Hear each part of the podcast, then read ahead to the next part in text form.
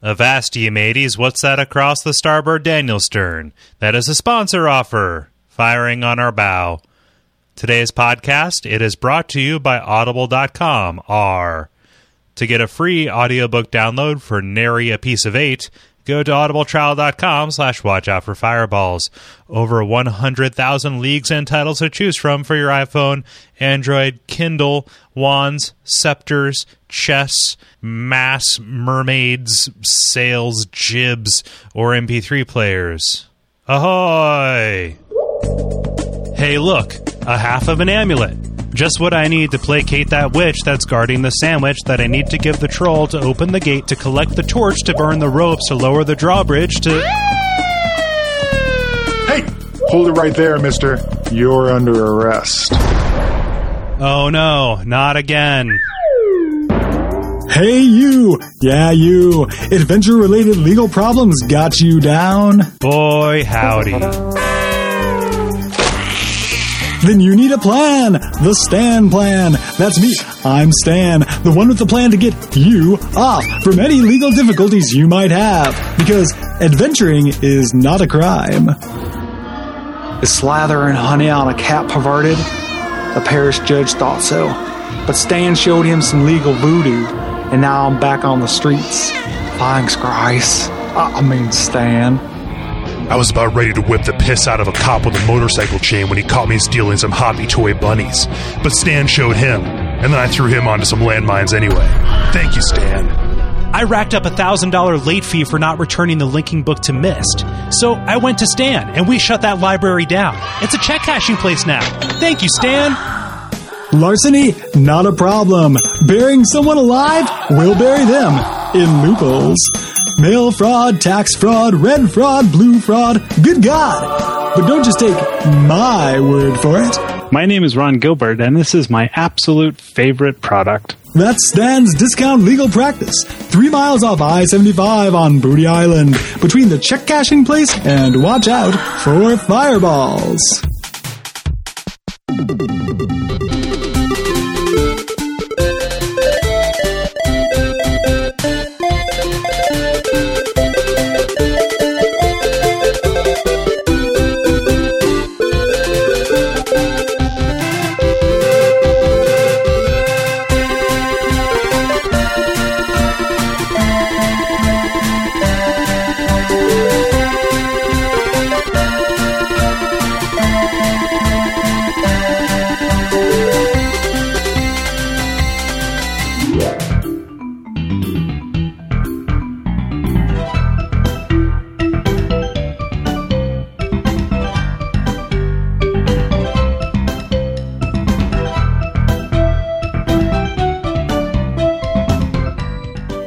Name is Gary Butterfield, My name is Kole Ross, and you're listening to Watch Out for Fireballs. It is a retro video games podcast. and this week we are talking about Monkey Island 2 LeChuck's Revenge, which is an adventure game developed and published by LucasArts for the PC in 1991.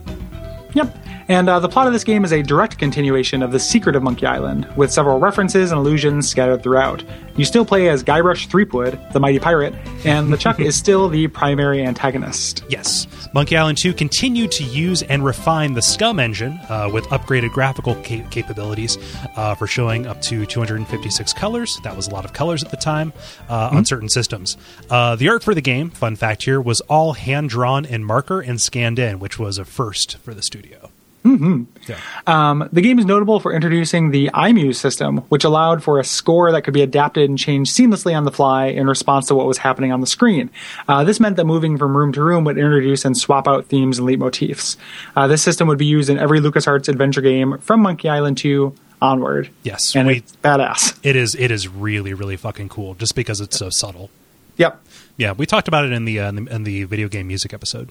Yeah, yep. Yeah. and it, it, yeah, and we'll we'll talk about it more. But it's so essential for a game that's as almost like open world as this is Mm-hmm. for that. So yeah, Yeah. Uh, yeah, and and the game is basically like an interactive cartoon. So having a score that responds to what you're doing uh, Yeah. really works. Yeah. agreed. Uh, another fun fact here: the game actually had an easy mode uh, with some puzzles stripped out. Uh, the back of the box joked that this was for game reviewers. Yep. Yeah. and the game the game is actually really hard if you're not playing easy mode. So Yeah. it could be for for anyone. Yeah. Um, this was Ron Gilbert's last Monkey Island game until the Tales of Monkey Island, uh, Telltale Games, which he was a consultant Yes. on, is my understanding. Um, the plots of Curse of Monkey Island and Escape from Monkey Island were, according to Ron, huge departures from what he had in mind for the series. Yeah. So this is the last Monkey Island game that kind of had the core, the core team on it. Yep. Uh, the game was re-released as a special edition for the PC and iOS in 2010. Uh, this version had voice acting uh, from the cast of the latter games. Uh, it's really good voice acting, um, and updated graphics as well. Yep. Uh, that's the version that I played, Gary. That's the version that you played as well. Indeed. Um, Yeah. I played the original um, shortly after it came out. Like I've talked before about my adventure gamey uncle. Mm-hmm. Yeah. Um, I played this over there when I was young and didn't remember very much of it. Hmm. and I wanted to play the remake because I wanted to uh, hear the voices and I like the remake of the first one. Yeah. Um, just to get out of the way. I mean, we're talking about the game as its own kind of artifact. These two remakes are can serve as kind of a master class for how to do this Yeah. like these i think these are the you know maybe the finest remakes of a game i've played mm-hmm. like they're so good like they're up there with like Met, like zero mission Yeah. like they just they, they make everything easier and you know a little bit smoother and add a whole lot and still give you the opportunity to play it in classic mode if you'd like Yeah, I actually found myself, for as much as I am fluent in SCUMM to a certain extent from having played so many games in the engine, I love what they did to simplify and streamline it um, Yeah. for this. Yeah, if I was playing, I played it on my on uh, iOS. Mm-hmm. If I was playing on a computer with mouse control, I think that playing it with the SCUMM engine would work, um, and that that's just fine. Yeah. The SCUMM engine kind of sucks with touch controls. Yeah. Um, so the uh, so I Mm-hmm. ended up playing oftentimes in the main version, and then the the cool thing is you hot swap between the aesthetics, so the, Yeah. the visuals and music, anytime you want, more or less, as long as you're not in a dialogue choice. Yeah. Um, so I would check in to see how things compared. Yeah, and they compare the super well. Like, Yeah. basically the, the the pixel art serves as a weird kind of animatic for Mm-hmm. uh, for, for for for the updated art. And if you look at the concept art, which you unlock at least in the PC version, like everything matches. Like, Yeah. you like the, the, you're seeing an expression of what they would have done had they had the fidelity to do it. Yeah, and it Yeah. should also be said that like the, you know the new version looks really good and essentially looks like a moving cartoon. The old version looks really good too. Yes, it does. Like there's there's so much detail and uh, so much character. Like every time I got to a new character, it would swap from the enhanced edition to the old edition. I was surprised to find how much of the personality survived with a Yeah. much more limited color palette and. You know, uh, less resolution. Yeah. To the uh, so, you know, just well, well done all around. Yeah. It is a good looking and sounding game. Yeah, like the, even the animation in the old version was w- was tremendous, as kind of pointed out by the fact that you know all of the frames of animation in the new one had to be matched to a frame of animation in the old one. Yeah. So so like as you go back and forth, even during like a walk cycle or something, uh, specifically LeChuck's walk cycle, you can see like oh. I'm not seeing any more information in the movement here. It was just that good to begin with. Yeah. Yep. Yeah. So so wha- good on you, Yeah, for real. LucasArts. Yeah. Yeah. Uh, um, the- why don't you talk to us a little bit about the plot, Kole? Yeah, yeah. So um, Guybrush Threepwood has lived up to his goal of becoming a mighty pirate, having thwarted LeChuck and saved uh, and, and having saved Governor Marley in the first game. Now, though, he is going after the famed treasure of Big Whoop because that's what pirates do. Yep. Um, the problem is uh, one of LeChuck's old lieutenants, Largo LaGrande, has taken over the island that uh, Guybrush is on and uh, robs him and keeps him from being able to leave. So, in the course of defeating Largo, Guybrush accidentally hands over LeChuck's beard, which is enough to revive LeChuck as a ghost zombie. Yeah. So- I, I had forgotten that LeChuck was not always a voodoo ghost zombie thing. Like that Yeah. he was just a dude in the first game. Yeah. Yep, yep. Which is weird because I played the first game more than uh, more than any of them. No, he's So- a ghost pirate Is in he? the first one. Yeah, but he's not Oh, a zombie. okay. Now he Yeah. has a ghost and a zombie. Okay. which is which is the the the funny bit. Yeah. there. But yeah, he's a ghost pirate in the first one. Okay. Yeah. Yep. There we go. Misunderstanding cleared away. Uh, the game then becomes a race to get to Big Whoop before LeChuck, ultimately leading you to Dinky Island, where LeChuck traps Guybrush in some mysterious amusement park tunnels. Uh, LeChuck reveals that he is Guybrush's brother and starts torturing with a torturing him with a voodoo doll, uh, prompting Guybrush to assemble his own voodoo doll of LeChuck and apparently defeats him. But then things get weird. Yeah. So apparently, the whole thing has been some kind of fantasy played out by young Guybrush in modern day, uh, running around a pirate themed amusement park, trying to get away from his creepy older brother Chucky, um, or younger brother, as it were. Uh, you know, they run off, and it's revealed that this whole thing was an illusion woven by LeChuck, maybe, um, as it is. So it's funny because so, so that's what you know. Kole writes out the plots of these things. Like this is a contentious point. Yep. So not everybody agrees with that. Like I have where I kind of like it better, Mm-hmm. you know, without analyzing little bits of Evan. Like these things are open to interpretation. If Bonfireside Chat has taught me anything, like you can only go so far hunting for evidence for things. Yeah. Like sometimes I just want to follow which one I like more. Yeah. If in the lack of objective truth, I'm just going to choose the truth that I like the best. Um, yeah. Mm-hmm. Yeah. So the the later sequels would go and retcon this Mm-hmm. and say that the whole thing was definitely illusion. Um, I don't personally like that ending though. Yeah. So Nor do I, but uh, it, it's one of my favorite endings in video game history. yeah, it's super good. Yeah. Like it, yeah, it's it's really it's really great. Yeah. Um, and it's one of the things like we'll talk about it as we go through the episode, but um, this is an amazingly strong game. It has a lot of faults. One of the things that does put it over its predecessor in you know not just like visual fidelity and sound and everything um, is that it's much more ambitious. Like the first one had no no illusions of doing anything kind of you know this neat with the story. I feel like the first one is more of like a medium for jokes. Yeah. Well, I think that the first one just be, just by way of because of how it was developed as a serious game first, and then because they just had so much fun writing the jokey dialogue stuff that they turned it into what it was. Like I think that it, it, they they didn't have it from the planning stage as being this subversive, quirky Yeah. thing. Yeah. Yeah. Yep. Yep. So this Yeah. one they had the they, they had the benefit of like knowing exactly what it was going to look and feel like from the very start. And Right. uh, And- and it's that bears out. it's informed by the first one too, Mm-hmm. and kind of by um, adventure games at the time. Mm-hmm. Um, I feel like the, a lot of what you do in this game and the way that the game kind of like slyly winks at it is commentary on the genre. Yeah. You know, at the time, so this is kind of like a, a reaction Yeah. um, to a lot of what was going on Yeah. there, and and has no pretensions about it. Nope. Mm-hmm. which I really like. So yeah, Yeah. You know, as kind of noted by the fact that Guybrush is a sociopath in this one. yeah, he's yeah he's he. I love him, and Yeah. having the voice acting like makes me like him a lot more. Yep. like uh, Dominic Armato. Yep. Mm-hmm. Armato. Um, that guy, that guy's a national treasure. Uh, but the uh, yeah, he's a he's a bad person though, and the, the uh, and the game just doesn't hide it. Nope. And like people react as if he is a lot of the time, and like you know, just underlying that bit, you know, adventure game protagonists are terrible. like you do terrible things constantly. Like what we were talking about in the Gabriel Knight episode, like impersonating a priest priest to take advantage of like the old lady and steal her family heirlooms. Like what are you doing, Gabriel? You don't even know that you need that thing yet. Yeah. you just know it's a thing and you have to have it. Um, and that happened constantly in this game. Like, I just like, you know, ooh, here's a thing. I bet you I can pick it up. I don't, you know, I can imagine the puzzle is like 10 screens down the, down the way. How can I trick this person into taking this thing that they need or love? Because I might need it in the future. yeah. imagine living your life that way. It's incredible. You know, that peg leg, it looks real nice. It looks kind of like you need it, but sauce, sauce, sauce, sauce, sauce, sauce. Yeah, yeah, exactly. Like, just because he can. Yeah. Uh, yeah.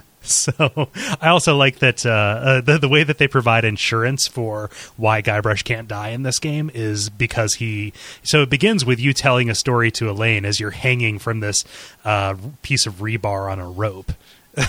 Yeah. Yep, yep. and you're telling the all of the events of this uh, all of the events of the game as a story to Elaine, um, and you open up on Guybrush again telling the story of the first game to these pirates. Yeah. Which is a running again like that self referentiality Mm-hmm. to to the series and to adventure games is a running theme Mm-hmm. throughout this. So like Guybrush trying to impress people with things that he's done, and you know, i.e., what the player has done, Mm-hmm. and nobody buys it or gives a shit, um, is is a really pretty delightful Yeah, um, kind of through line. But what you're going into is saying that like anytime you die, Elaine says that didn't happen. You're telling me the story now, um, which is the same thing that happens in uh, Prince of Persia. yeah, Yeah, which Mm-hmm. is which you know they, that's a device that I've seen you know multiple places, but this is, might be the earliest example I've seen of it. yeah, So yeah. And then he says, "Ah, sorry, I was just trying to make it exciting." yeah, like, come on, dude. yeah, yep, yep, yep. yeah, He's like it's like just such like dopey confidence. Mm-hmm. Like it's just so charming. like just kind of like uh it's so good. He's so good. I love this character so much. Yeah. Uh, and you can and you can pick what flavor of, of of overconfident or naive or whatever he is. You can make him as snarky as you want him to be. It's yeah, Yeah. I, I like him as kind of wide-eyed declarative. Mm-hmm. Um, and with the exception of like, I never pass up uh, selling fine leather jackets. No, never. If I can do it, like that's always the option I'll choose. Yeah. But other than that, like I like having him answer honestly and enthusiastically to things that where like subtext would be preferable. Yeah. Uh, so for for work, I, I I write scripts and things, and I have this hit list, like this bounty of things that I try and work into uh, work into videos. And fine leather jackets is something that I have attempted at least three or four times to get in, and never gotten in. Well, who's who's snaking you? It's, like, it's always the client, so I always try and work in way of the future. Um, Mm-hmm. And then if there's an opportunity to work in uh, leather jackets, but it always gets like that's weird. I don't like that. Change it to something else. Mm-hmm. So damn it. you're right, but yeah. oh well. So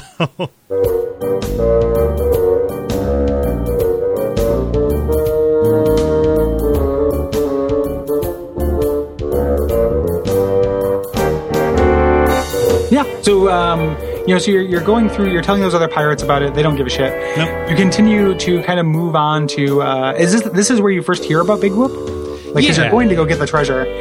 Um, and you head in and you meet, uh, Largo LaGrande, Mm-hmm. who shakes all the money out of you. literally holds you up by your ankles. yeah. Real cartoonish. And, and like, ma- there are many, like, this game is cartoonier than Yeah. the first one in like a Warner Brothers kind of sense. Yeah, which I greatly enjoy about it. Yeah. Yeah. The, uh, especially at the end, like all the voodoo doll stuff. Yeah, the It's, uh, horrifying voodoo doll stuff. Yeah. There, there, there are lots of little psych gags like uh, in there in there throughout, like in the drinking uh, contest, like his eyes bulge out and his uh, and his uh, you know jaw drops and everything. Yep, yep. But yeah, uh, you you meet Largo. He's like this big nose, short, little, unpleasant dude.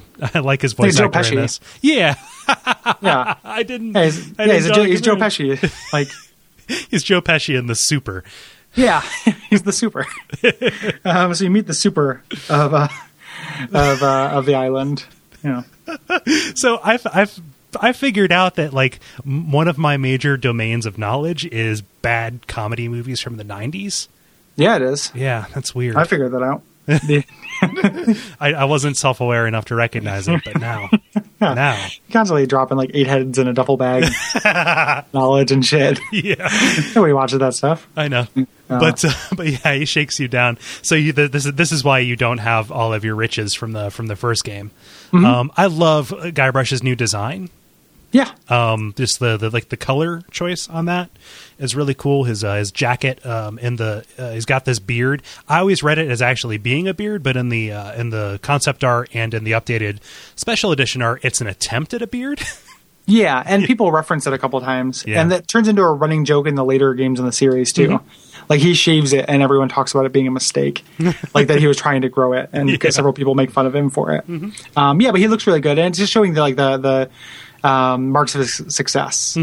You know, having come out of a successful first game. yeah Um, so Largo takes all your money. No one can leave the island, and just kind of cursory discussions with the townspeople. You learn that no one he's stopping anybody from leaving, Yeah. shaking everybody, everybody down. So, and pretty much like he interrupts a couple of the places where you go into too. yeah Um, comes in and, and says some stuff, but you're kind of introduced to these cog like puzzle piece cogs. Like, this is the most traditional adventure game we've done. yeah So it's kind of hard to like organizationally a little bit difficult yeah you know, to to do that. So you're introduced to all these things. Standard adventure game rules apply. Like you want to own everything that you can. So if you can pick up everything you can, exhaust all your dialogue, not just because it's a delight, you know, but uh, because you're going to end up using it to get things. Once you find out what you actually need to do, and you find out that you need to get a, uh, a voodoo doll for him. Yeah. So uh, yeah, eventually you go to the the swamp and uh, and get the specifics of what you need. Yeah. But a voodoo doll is going to do it. yeah so you have this recipe something of the thread something of the head something of the body something of the dead which almost rhymes um Yeah. Yeah. and uh, and uh, so so this kind of sets out the the MacGuffins that you're going after, and you're pretty much going to you're you're just on this one island, and you're working with these shopkeepers in order Yep. to uh, basically make Largo's life a living hell. Yep. Yep, and then the uh, so you know I guess you actually don't hear about Big Whoop just yet. So you just you go in and Largo takes out takes you out. Yeah. because yeah, you learn about Big Whoop from uh, Wally. Yeah, so so who's Guy, like the saddest Guybrush, character in the series. Guybrush mentions Big Whoop, um, you know, to the to the pirates around the campfire, but uh, Wally, uh, oh, tells them the legend just of just a just a little guy um, uh, elaborates on Big Whoop, kind of kind of like saying, okay, it's on some some place called Dinky Island. Um, I playing it again, I thought that because you know it's a Dinky and then a couple people, all of it ends in key. I figured it was going to be like, oh, it's back at Monkey Island, but turns out that it was just Dinky. But uh, that's neither here nor there. Yeah, uh, Wally is my favorite character in the game, probably. yeah. I like Wally. Yeah. Yeah, he's he's no Guybrush, but uh, Yeah, I, I suppose. Yeah, um, I like Wally a lot. He's also the first person whose lives you ruin, and shows what um, something that happens a lot in this adventure game that is not always uh, the case are kind of dexterity or timed based um, puzzles or acqui- item acquisitions. I guess is a better way to put it. Yeah. Um, so the big thing you need from this man, other than a little bit of information, is to steal his eyesight, uh, like the stonecutters did with it. the kingfish. um, so you uh, you would just wait for him to rub his eyes and just take Mm-hmm. it away. Yeah. He just kind of paws around until he slowly starves to death, like one of those what are those brothers were in New York. Like, like one of Oh. them collapses Yeah, under a, uh, dies under a collapsed newspaper pile. Yeah. yeah, yeah, and the other one just is blind and, and deaf in bed, screaming for him. That's Wally's fate. Thanks, yeah. Yeah. Well, like you can take it again without even knowing that you need it. You don't need it until the very end of this section. Yeah. But because but because you see this very distinct animation and when you mouse over it, you see that it is pick upable. Right, right. And As- it, yeah. he has so many lines about it too, and they're progressively sadder. Like, how will I do my work? yeah. They, and they repeat that later when you do an even more ghastly thing. So yeah. the that's kind of you know it's very Mm-hmm. and and and the voice acting adds so much to it too. Like just reading the text is one thing, but hearing the increasing desperation Yeah. from these people you're ruining. And uh, okay, so this, so this this isn't related to the special edition, but it kind of speaks to the to the quality of the writing in the first one. Without voice acting, all of the timing was carried on when they displayed the text, and that is pulled off really, really well, masterfully. Yeah. Yeah. So to Yeah. see like seeing the insistence of that as it keeps going on and on is uh, just through text is uh, kind of a kind of a feat, actually. Yeah. Yeah. Yep. Yep. Yeah. Yeah. Um, so you know, kind of continue. We're just going to kind of hit the highlights of these these parts, and then when we get to specific puzzles, talk about what we do for them. Is that does that make sense? Mm-hmm. Yeah, that makes sense. I don't think that we need to go through the entire flowchart, which is, I mean, I organize the notes with like, okay, here's how you get the thread, here's how you get the head, and then just speaking to like what the what the overall like puzzle arc for that was. Yeah. Yeah, Yeah. and then we can talk about who you, like who we encounter there too. Right, right, and yeah, specifically, um, you know, like thing, things that we like there. So the voodoo lady, like I, I kind of previously mentioned a little bit, has a much bigger part in this game. Um, lives in a spooky swamp. you take a, a skeleton boat to get to her to ride up a skull skull elevator. You take a coffin boat, Yeah, coffin boat. That's what Yeah. I meant. Yes. Um, yeah, uh, skeletons you know, on the brain. That's why they call you the Bone Master. um, and the founder and CEO of SpookySkeletonFix.tumblr.com. The um, so uh, uh, yes, uh, that's Chief Executive Officer. yes. um, yeah. So and she tells you, you know, she's kind of like your your hint lady yeah. in this game. Like if you get stuck, you can go back to her, and she will oftentimes tell you what to do next, especially for this first part of the game. Yeah. Um, yeah, and this is like uh, it's the same. Did we? I think we verified it in the Gabriel Knight voice. It's the same lady, right? Did you say that? No, I don't. I don't. I don't remember that coming up. I thought you had said that. I might be wrong though. Um, yeah. Anyway, so we have this laundry list of things we need to get from Largo to make a make a voodoo doll. Yeah. So, how do we want to approach this? This is so hard for an adventure game. Yeah, because yeah. there's so many like micro actions. Yeah, and, and it's very in, it's very interwoven. That becomes more of a thing later, like when we're talking about getting the map pieces. But like you're not going to like go after these single mindedly, saying I'm going after something of the thread. Like you're, Right. you're going to hit like 25 percent of every quest just by going after one of them. So to say it in a linear order, kind of like takes away some of the joy of discovery um, or doesn't or doesn't bring that up. Just kind of like oh i went into the into the hotel room and i got the i got the uh, you know the wig but man i also needed to get in there for this. So you have a limited set of props and a limited set of settings where a bunch of different things happen Right. Yeah. Right. Right. Right. So yeah, like just kind of noteworthy things, I guess. Mhm. This is yeah, it's tricky, tricky to uh, you know attach our gen- our general style Mhm.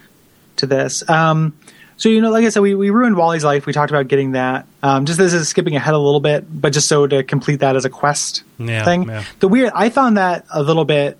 I didn't like the logic of that so much. No no i like didn't the like that getting at all. like yeah so the the pirate who's going to be your conveyance through this um, captain dread Mm-hmm. um, who is a rastafarian um, is the uh, is he wants that. And the reason why is because he has a, a necklace that he is missing.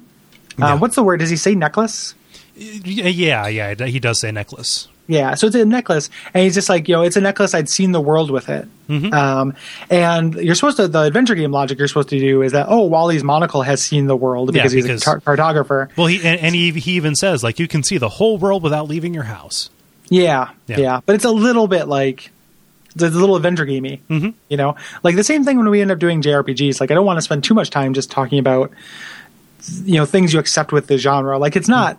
You know, it's fun to try to figure that out, but sometimes it's a perfect stretch, and sometimes it's a little bit. yeah You know, later on, there's a place where you use a monkey as a wrench, and I was delighted to do that. Yeah. Like that was fine for me. Yeah, but, yeah. but this this I felt like it just this took me a long time to figure out, and ended up resorting to a hint yeah um, for it, partly because of playing on a deadline. But yeah well ju- just just as like a general thing universal hint system just Yeah. google for that that is the way to if you're stuck in any adventure game that's the best way to uh, to get through Yep. Yeah. Universal Hint System rules. Mm-hmm. Um, but yeah uh, the, the, the reason that like you're here L- largo has put up this embargo hence the chapter title the largo embargo and uh, y- you know that big whoop isn't on scabb so you have to get off of uh, uh, off of scabb island um, and he's stopping you from doing that Yep. yeah Yep. Yep. Um, so you collect these pieces of his body by picking up things and tricking people. Um, notable, you know, other terrible thing you do, like when you go to the bar, um, the bartender uh, has hired a new cook. Um, you know that you need a little bit of money, and uh, also ultimately you need to get, uh, you know, so you can get into the kitchen with the cook, and you end up framing him. yeah Um, so the uh, and then you do that before you leave. You don't do that after. Uh, you you do it before you leave. So you like Yeah. when you initially get into the kitchen, you're just you're just there to get the knife, and you like you know that you're going to need some money there later. That's actually part of the puzzle. Like later on, um, Yeah. like like the, the the whole thing where you put the where you put the rat in the vichyssoise. Yeah. Um, like like that's in order to get him fired, so that you can enter into the most asinine employment contract, which is okay. We'll give you your first week's pay up front. Yeah, exactly. Here's first week's pay up front. Don't leave. yeah, like, yeah, you just have to stay back and cook. But luckily, you can get in and out. Through the That's just. window. I'm just noting it mostly because it's a shitty thing to do to somebody. yeah. Yeah. yeah. Yeah, just uh, well, at, at least the at least the soup is cold, so Yeah, you don't yeah, kill so the yeah, rat. rat's fine, and they, Yeah. they point that out. Yeah. um, and then you also you dig up like his grandfather's bones. There's no puzzle to that. No, no, You- but you- there is an awesome cutscene. Yeah, like yeah. this this like great Frankenstein esque. Like it gets real like oh like he says ah, I feel weird about this, and then like there's thunder and lightning. Yeah, and then at the end to undercut the pretension, like his pants fall down. Yeah. Which Yep. uh, and the commentary. So there's a commentary throughout the throughout the whole special edition, uh, which is you know just uh, Ron Gilbert, Tim Schafer, and Dave Grossman uh, talking about certain places. It's really cool. And in this, they talk about like Tim hates the pants. Yeah, yep. I saw that on, on YouTube. I didn't get to see all the commentary, but I saw that. Yeah. they talk about that specifically, Mm-hmm. and it's fun. It's fun to watch them kind of spar over it. Yeah. Um, but uh, but yeah, that's that, that's a real simple one. Like uh, getting something of the head is real easy too. You just have to get into his hotel room, and you do that by cutting the hotel's pet alligator free from his from his post. And Yeah, the logic of when uh, Largo's home and not is a little frustrating. So, like, he walked in on me when I was doing one of these things. I think it was Mm-hmm. when I was trying to put the bucket of mud over the door, and then he was just there, and I had no idea what I needed. I thought I had to do an adventure gamey thing to get him to leave, right, but right. you just go back to the map and he leaves. So I was like trying. I spent a long time trying to figure out like, okay, how do I get this guy to leave? Do I ring the bell? Do I try to find the hotel clerk? clerk Mm-hmm. You know, to try to like lots of you know. I fuck around with the guest registry. You- like all kinds of things. You can't be blamed for that because that's such a huge part of Maniac Mansion. and adventure games in general. Yeah. Mm-hmm. Like how do I do, and in this game even how do I distract this person long enough to do wrong to them? um, and the uh, and I couldn't do it. So eventually I just like left the island because like one of the things that frustrates me about this game, and they remedy it in later games, is you spend so much time walking between things. Mm-hmm. Yeah. um, and it just takes forever because you're there's a lot of trial and error involved, and because sometimes you know the the moments where you can make the leap to like oh shit I understand what I'm supposed to do like feel great. The moments when you are like I'm not totally sure maybe this will work, um, you end up trying a lot of things and. Even in this first part of the game, that ends up involving a lot of walking. Later on, that ends up involving like a Herculean amount of like just trekking around. Well, yeah, because they flung ev- like all the key items to the far corners of the Caribbean. Yeah, like uh, yeah. like intentionally so. Yeah. And uh, when I was playing it, I'm you know like I- obvi- obviously I'm a you know I I, I tend to lack patience, uh, especially if I feel like my time is being wasted. You know, um, and the only benefit that I could think of is that like over the course of walking, it gives you time to think and mull over stuff. However, I could e- just as easily think by standing still and then like taking a break to do that. Yeah. So it's like enforced quiet time. It's the same logic behind the boss run ups in Dark Souls. Yeah. Yeah. Yeah. So the the um, but I would rather just do that at my own pace, and I don't know if that speaks to you know just a, a kind of sea change in the patient general like patience level of people, Mm-hmm. where I think that you know gamers and people in general are probably a little less patient Yep. than they used to be. Um, you know, because back in the day, you just kind of marvel at what you were seeing Mm-hmm. when we were walking between. But even though I can appreciate it now, Yeah. I just I want a little bit more interactivity. So, like a fast travel or something like that, I think is pretty key Yeah. Mm-hmm. for adventure games, um, and would have been a big help here. And I'm surprised they didn't do it for the enhanced remake. Yeah, me too. I found myself double clicking uh, several times, like hoping that there would be like a run cycle or something. Yeah, yeah, and that, that, that might just be an extension of how closely they had to hew to the original programming to be able to run both of them at the same time. But yeah. I, don't, I, don't, I don't know. I can't speak to the tech to the technical uh, side of that particular part, but Yep. Um, just uh, and speaking of like specific scenes, Mm-hmm. um, before we get kind of the end of this island, um, one of my favorites is when you do dump the mud on Largo's head, and then you go and witness the argument he's having with the dry cleaner guy. I really like that character. with Mad Marty, yeah, Mad Marty, who like doesn't understand anything. no, um, and just you know, what do you want to party all night? Sure. And he's so amicable to everything he's misinterpreting. Oh, well, we'll stay up all night. Like there's a line he says that. He's, just- Yeah. he's like, you you better get this right. Yeah, we'll stay up all night. Sure. yeah, it's kind of like Whatever you want. This little guy's yelling at me. I'll do it. Um, yeah. I like that character a whole lot. yeah, So it's got that little ear trumpet. Yeah. I think one of my favorite little scenelets in this is trying to get the bucket. Uh, oh yeah, I like that too. Yeah, where you just kind of like you, you go for the bucket, and the and the performance artist pirates they say, uh, uh, you you can't have that. And like, please, pretty please, pretty Well, you- please with sugar on top. Yeah, well, you have different ways you can do it because you can wheedle them. You can say, please. I said, well, do you own the bucket? And they're like, no. And I was like, well, I'm going to take it then. All right. And they're like, I guess. Like, you can argue them in different ways. yeah. And something that um, Ron talked about, um, has talked about when he talks about these games is that like having these multiple dialogue options that lead to the same thing just gives you an opportunity to tell like four separate jokes Yeah.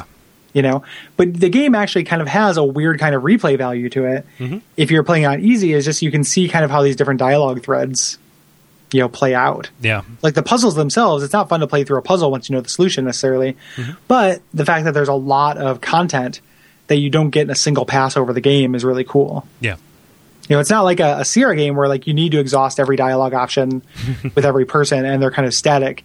Here you know there are they're just branching paths like four parallel paths and they all lead to the same place. Yeah.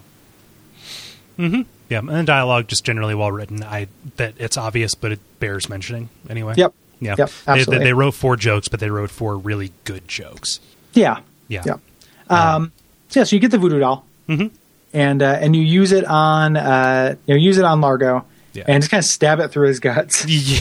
And- Which is like yeah, uh, Uh, pretty tense. Pre- pre- pretty intense, pretty, pretty, pretty dark, uh, pretty gross. Yeah, yeah, but uh, you know, it, eventually it comes out. You learned that Largo was associated with LeChuck before. Like you're going around, you know, spouting to everybody who gives you the time of day, like, "Hey, I killed LeChuck," and like, ah, best not be saying that because Largo uh, was on his crew, et cetera, et cetera. Yeah. And Largo doesn't believe that Guybrush uh, did this, so Guybrush pulls out this trophy that he has, which is LeChuck's living beard. It's this like Mm-hmm. squiggly. It's like snakes to you know, snakes toupee or whatever. Yeah, yeah, yeah. yeah. and uh, and it's like, oh, yoink. Largo takes it, and that's enough to that's enough for him to be able to revive LeChuck. Yep. Um, one of the things you got one note of it here. I don't know if you caught all of them, but like after you get rid of Largo, Yeah. all these people have been complaining about him. You go and you tell them like, "Hey, I got rid of Largo," and everyone take credit for it. Yeah, Like every single person has been doing their own thing to get rid of Largo. yeah. And uh, they they just think, "Oh, my thing finally worked," and no one believes you. Which Yep. again is under, undercutting, you know, a, kind of a classic video game structure of like reward and, and praise for doing good. Mm-hmm. You know, Yeah. whereas like you're met with a shrug. yeah. Like once I succeeded, I went on, like I went on like a victory lap, talking to everybody, saying like, "Hey, I killed Largo LaGrande, or I got rid of him." It's like, yeah, no. My favorite is that Wally says, "Oh, well, I guess I can stop throwing bricks through his windows then." Yeah, yep, yep. Or like the the cook's been putting laxatives in his beer. Yeah, Um, yeah, it's it's uh, so everyone's it's a team effort. Mm-hmm. Um, the big thing though is you find out. So you get this is where you get the uh, the book that talks about the four map pieces, Mm-hmm. right? So you know that there are four map pieces, four legendary pirates who uh, who had the big whoop. yeah, And uh, you get a little snippet of detail about all their lives that is just the beginning of kind of a trail of clues yeah. for you. So they, they were all local, or they all retired to this area of the Caribbean. So the, it gives you a hint of where to start. Go like where to start your search. Yeah, yeah, Yeah. But just barely a hand. Like this, Oh, and then yeah. the you know the world opens up, and now you can go between three islands, Mm-hmm. um, and it is like exponentially more complicated. Mm-hmm. And the way that all of the puzzle objects for these can be gathered from from all that, like we already talked about that, but it's a, both a strength and a weakness. Like it's neat to have this kind of interconnected world and just kind of have a general sense of bigness. Um, it is a little frustrating and kind of takes away some of the purity of the puzzles, especially like when you're using one form of like a stick for something and it's like I've got a fucking oar. why can't I use the oar instead of the plank? You know, or something like that. Or like why do I have to use this stick to reach the thing instead of the oar? You know, things things like that. Like you get a little frustrating where you're doing a little bit of like one of the things um, in uh, like a talk that Ron gave about Maniac Mansion. He was talking about how frustrating he found this like kind of guess the parser, like guess what the adventure game creators were referring to this bush as, like what mm-hmm. word they used. Yeah. Um, and you, you end up running into a little bit of that, even though like doing this graphical and verb point and click interface got rid of a lot of that, which is really mm-hmm. revolutionary and neat. It also mean you still run into it a little bit though, Yeah. where like I can know what type of object I need, mm-hmm. but whether I need a knife or a saw, Yeah, like in the real world, both would work. I just need to figure out which one works in this in this specific game. yeah, and sometimes the justifications given like are it, when, when they bother to give a justification that like they're really flimsy. Like, oh, I don't want to break it. What? What? Yeah, and sometimes they're a joke, which is fine. Yeah, uh-huh. Like I, I'm fine with them telling a joke in the service of like that kind of thing. And you couldn't just have like literally a toolbox that just you know every bladed object works as a bladed object. Like that would be too simple. So I get it, but Mm-hmm. Yeah. it becomes frustrating when you have this big of a landmass you're covering. Mm-hmm. Because you know I I probably haven't found the specific kind of like piece of paper you want. Yeah, You know, oh, I can only put the spit on the back of one kind of paper, not write this. the poem on not this not this- bucket. yeah, yeah, not that. Yeah, exactly. Not this bucket or this cup or this, you know, near grog. yeah. Um, yeah, and, and and like it, it gets especially frustrating at the very at the very end of the game. There's a puzzle where you have to cut something out of a bag, and the knife that you used to solve an, an earlier puzzle, which you're going to have, um, Yeah. Can't be used for that for yeah, some exactly. reason. They don't do the adventure game thing of clearing out your inventory of unneeded objects anymore, Yeah, yeah. which is I, I'm in favor of that. Mm-hmm. Like, do that. Signal to me what I need. You know, especially if you're going to have that kind of restricted use Mm-hmm. of a thing. So that yeah, that that bag puzzle is specifically frustrating to me. Um, and then even in the end, like in the end game, and we'll get there, but I would have liked to have had my inventory kind of clipped down to a bare minimum for that. Yeah, You know, I, I feel like that would have been helpful and would have just made like some of the timed inventory combinations easier if I didn't have so much stuff to scroll through. yeah. You know, And uh, part of me thinks that maybe that was a little bit intentional, specifically because they offer that shop on Booty Island where you can buy anything that isn't nailed down. and very Yeah. little of it serves any actual purpose. It's yeah, like item chaff, which we, Yeah. Mm-hmm. we talked about in uh, Shadowgate, like in the MacVenture Yep. games. Um, and like item chaff, like I get it, Mm-hmm. but it kind of becomes frustrating when you have this wide of a just geographical area where things can be. Mm-hmm. So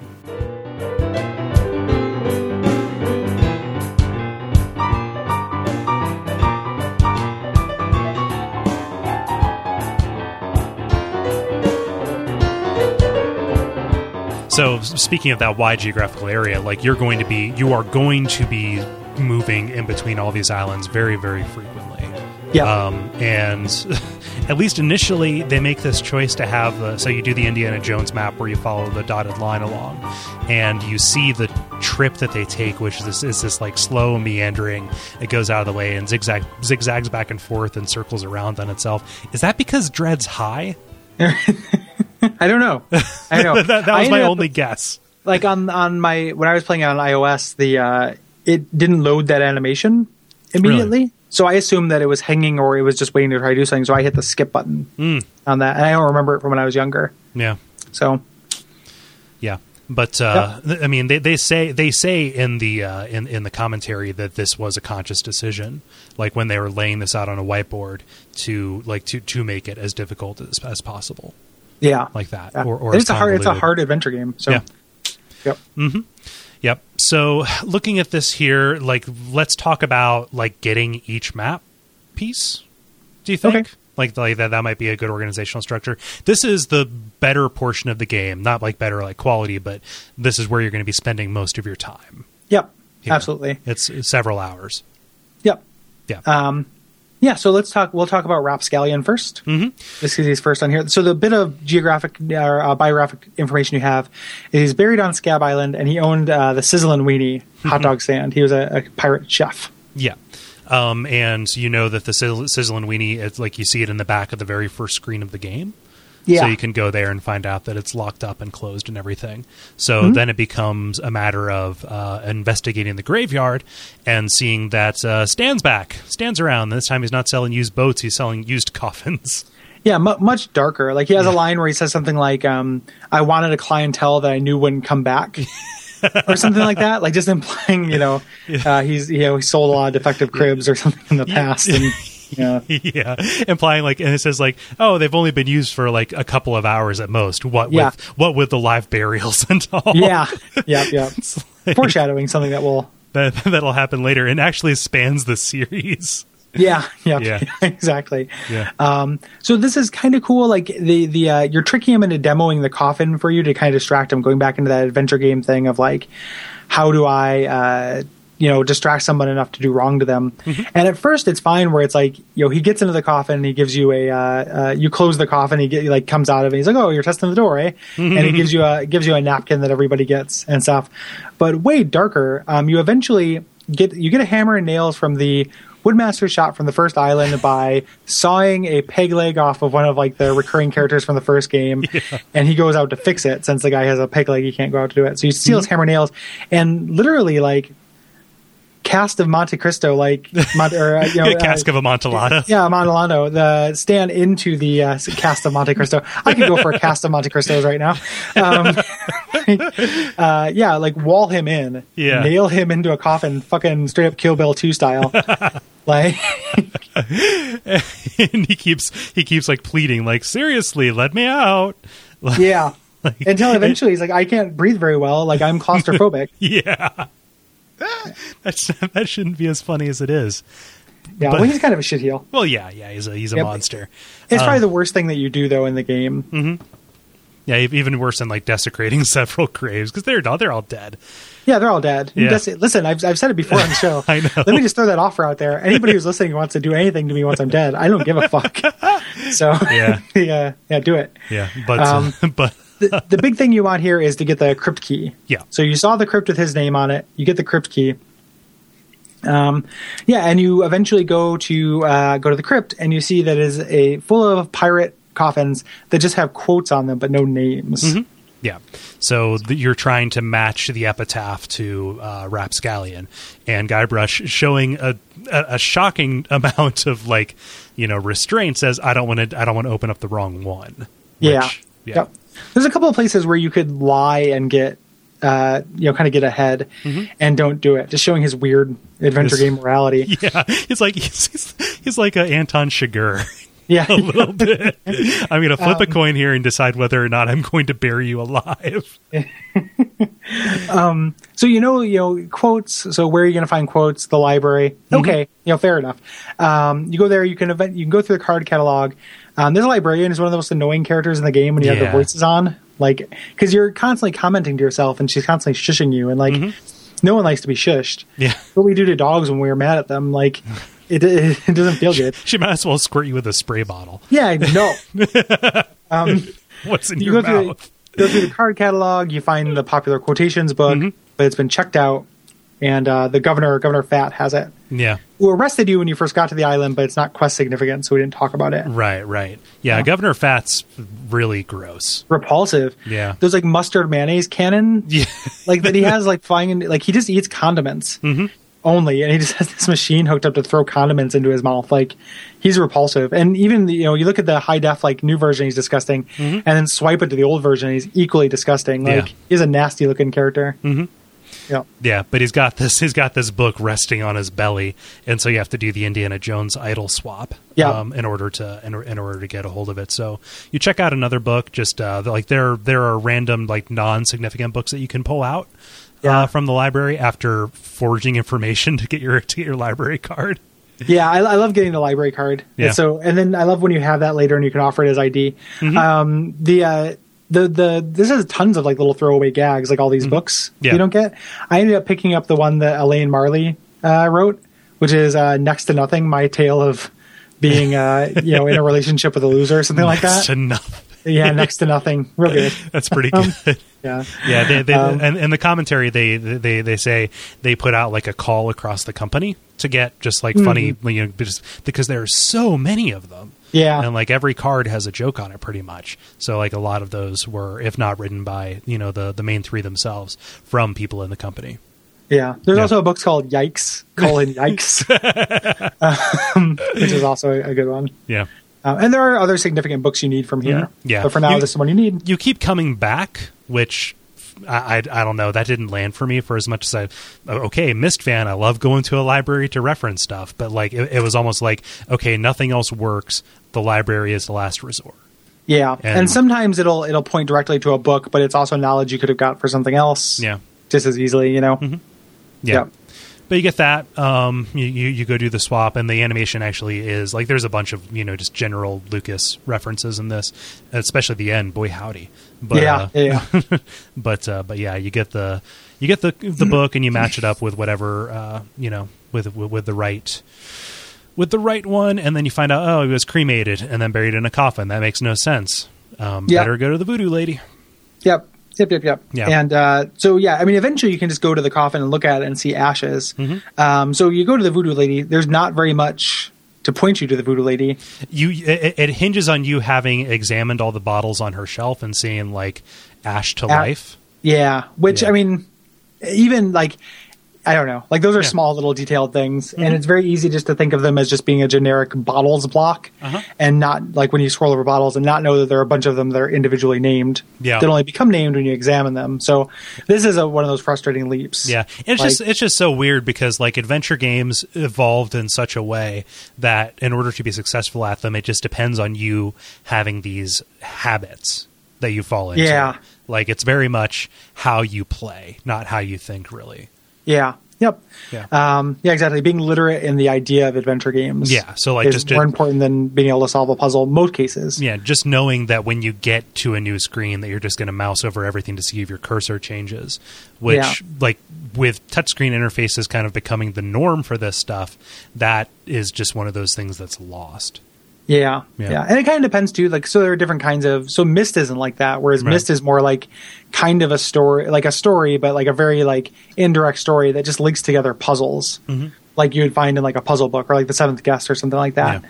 But this specific kind of inventory management adventure game, you know, has a, a very specific set of kind of play style. Yeah. Yep.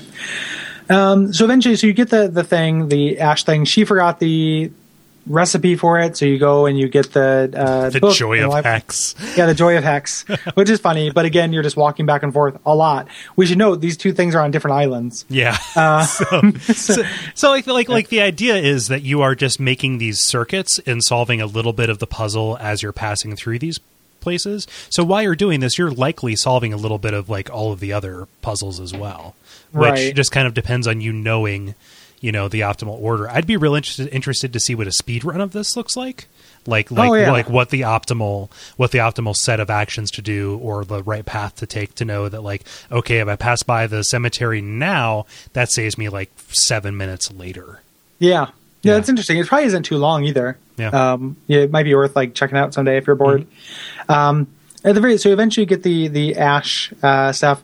You pour it on the ashes. Um, Rapp Scallion comes back. His like sweet animation. yeah, he like melts his flesh and or his skeleton regrows. How his skin regrows from his ashes. It looks really cool. Mm-hmm. Yeah. Um, in both in the enhanced and non-enhanced Yeah, version. that was one of the ones where I, I like I spent the entire time during that anima- animation flipping back and forth yeah. to see Yep, it yep. compared. Yeah, Yep. And then, kind of annoyingly, like in a Mm-hmm. non-puzzle, like hey, just go do something. He worries that his gas, he left his gas on, yeah, uh, which is funny, but there's no puzzle to it. He No. just gives you a key. You just go turn off the gas and bring it back. yeah. It's just an errand. Like it's just making you, yeah, go run an errand. Like, and Mm-hmm. that's frustrating. yeah, Like that shouldn't have been. It was funny enough that he wondered if his gas was on, and I was just like, why can't I just say no? Or Mm-hmm. Yeah, you know, like yeah. Mm-hmm. oh, like no, I checked it. You know, anything like that, but you can't. Um, yeah, Mm-hmm. but that that gives you a map piece. yeah. He he produces it from his mouth, which is super scary. Yeah, yeah, yeah. yeah, Um, so young Lindy is another um, another map piece kind of base. Yeah. This was our this was a wreck. Um, no, it's not a wreck. This is the one that's in the antique shop, Mm-hmm. right? yeah, yeah. So this one requires like the biggest leaps in logic in the game. I think Yeah, something like that. Like this is this is the least intuitive. I think that for me. that plaque, like Yeah, selling that plaque, like- like, that's crazy to me. Like, yeah, the uh, I ended up like Universal hint systeming pretty deep Me too. to figure out what to do with that. And again, like I played this when I was younger, but it was I was 13 and had Yeah. my uncle helping me with everything. like the the, So- the the only thing that indicates that ugh, is mm, mm, so angry. Uh, the Yeah. only thing that indicates that this is solvable is that just there's this bidding competition that's happening right across the street. Like this Right. has to be related somehow. I'm going to do something with the spitting contest, and then maybe just maybe I'll get the plaque from that if I figure out how to cheat at the spitting contest first, and then just go go around showing it to enough people to figure out that this is this is what I need. Like the logic is hinged on like I in order to get the money that I need to charter this boat, I need to sell something and what would fetch a lot of money, an artifact from somebody who thwarted LeChuck. Like you say that and then that's what get, gets him to give you enough money to uh to charter the boat. But just uh, like that just doesn't present itself in an obvious way. It's not signposted at all. And and it makes no like it's an antique store. Yeah. Like it's just kind of weird that the antique store would want a medal that you got across the street just now. Yeah. You know, like it has historical significance, but it just it doesn't it doesn't follow perfectly, Right. like in, in, in any way. So um, the spitting contest scene I like a lot. Yeah. Mm-hmm. Despite the fact that it's not intuitive. Like I like this idea of the spitting contest quite a bit. Yeah. Uh, it's pretty gross. Um, eventually, you just get you mix a couple drinks. This is where you get to use your temporary library card as an ID, which I think is really funny. Yeah. Um, And, and it's neat because it's like a very subtle clue earlier, which is when Largo uh, barges into the bar when you're in there for the first time, he spits and like it, it does this close up on the wad of spit showing that it's green. Um, and so that is your clue that uh, green spit is the best spit. And then that's what gets you to combine the right colors of grog. Right, right, right. Or non grog, like uh, Yellowbeard's Yeah, baby yeah. and or Blue Baby baby or Blue Whale and Yellowbeard's baby. Yeah. Um, yeah, Yellowbeard's baby. Yellowbeard's baby. Yeah.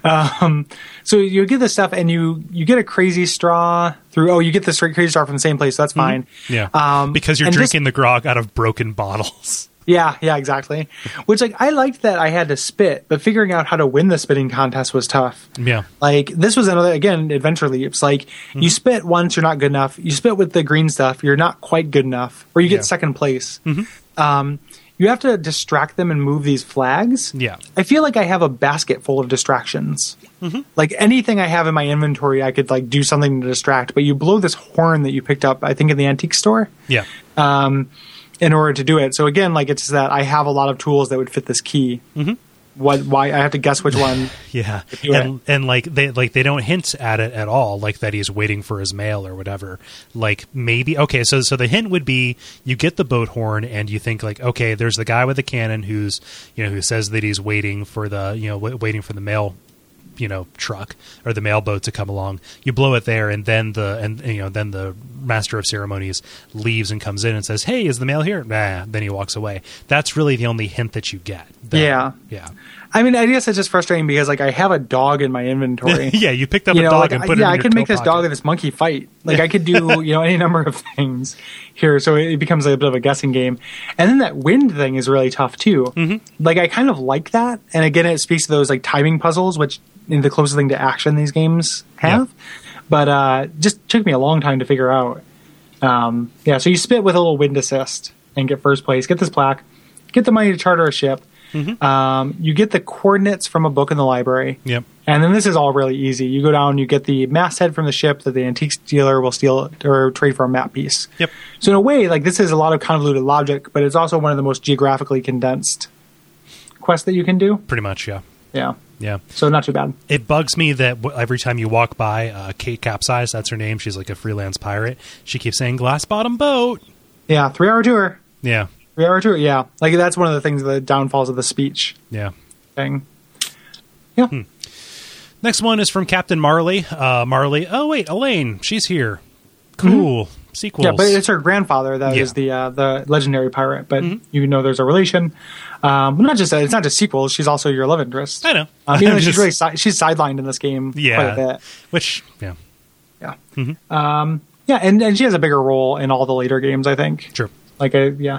The um so you know she has a mansion on Booty Island and you need to get an invitation to her party. Hmm. Um which you win through this roulette thing, which is tricky. And then that hand puzzle took me fucking forever to figure out too. Yeah. Like it doesn't like you you think it is a number relational puzzle. hmm Like just Like okay. So like if, if two if two is three and you know and three if, is if four, two is what is if five? two is yeah if two is three then one is 2 mm-hmm. or if two is three and three is four then five is 6 Mm-hmm. you know um, but it's not that at all yeah. So like so it's like, legerdemain I just found myself overthinking it without realizing until I finally saw the pattern, which is like, oh, the the answer is always whatever the first, you know, whatever Yeah. the first amount of fingers held up was.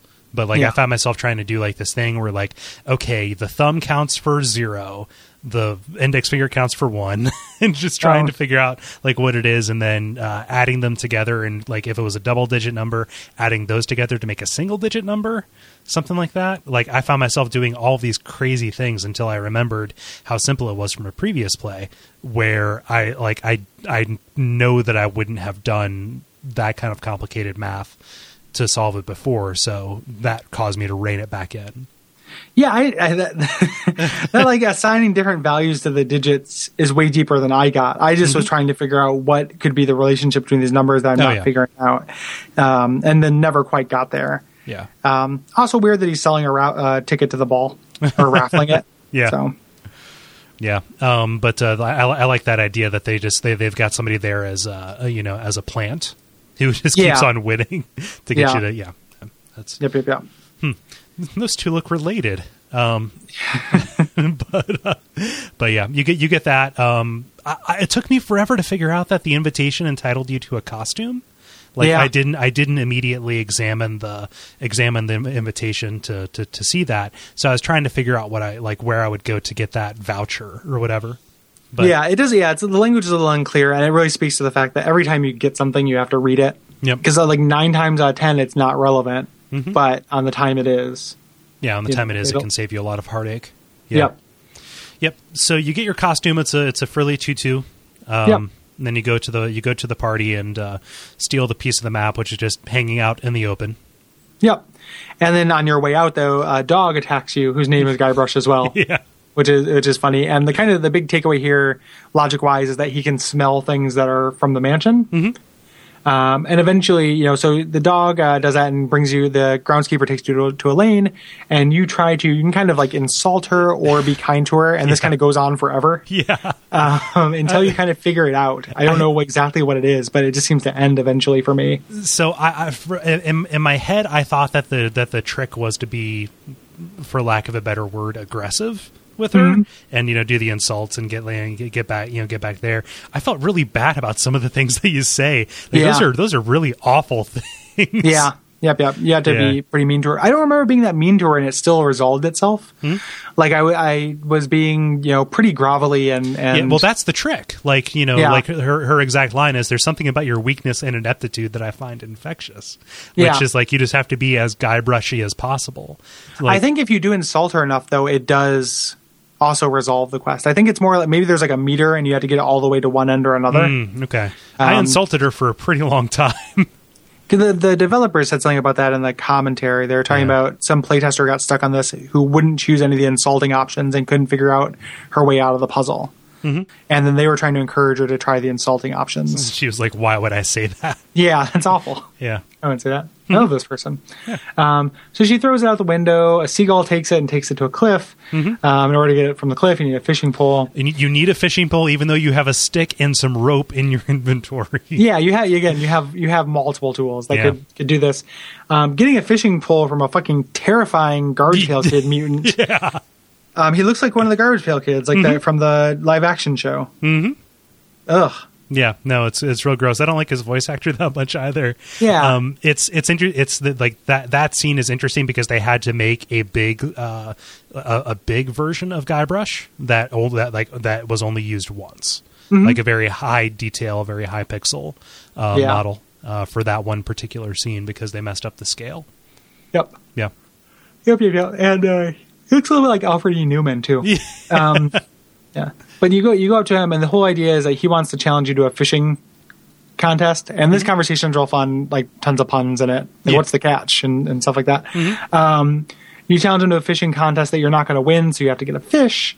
Um, and you get a fish from uh, uh, Elaine's party, yeah, right? Yeah. yeah. Um, go and steal a fish. You have to trick the chef if you so you rattle some cans out back the mansion and uh, the chef comes out. He's a french chef and just like he, he will follow you around and you have to like run him around the house a little bit so you get ahead of him and then sneak into the kitchen to grab the fish. My my fa- my favorite thing about the fish is that uh um, all the fish that the uh, that, that that the guy is catching off of Phatt Island, they're like mutated from the sewage, which is primarily generated by Governor Phatt. Yeah, yeah, just run off from his person. Yeah, yeah. it's like they take him out back and hose him down, and that's what goes into the river. Uh, I like when you uh, when you go there with the fish and you decide to fake it, Mm-hmm. where you do like you know go like plunk. Whoa, this is a big one. like he never looks back, but you just kind of do Oh. this non-convincing. All that I did was just walk up to him and say, "Hey, I, I caught a fish."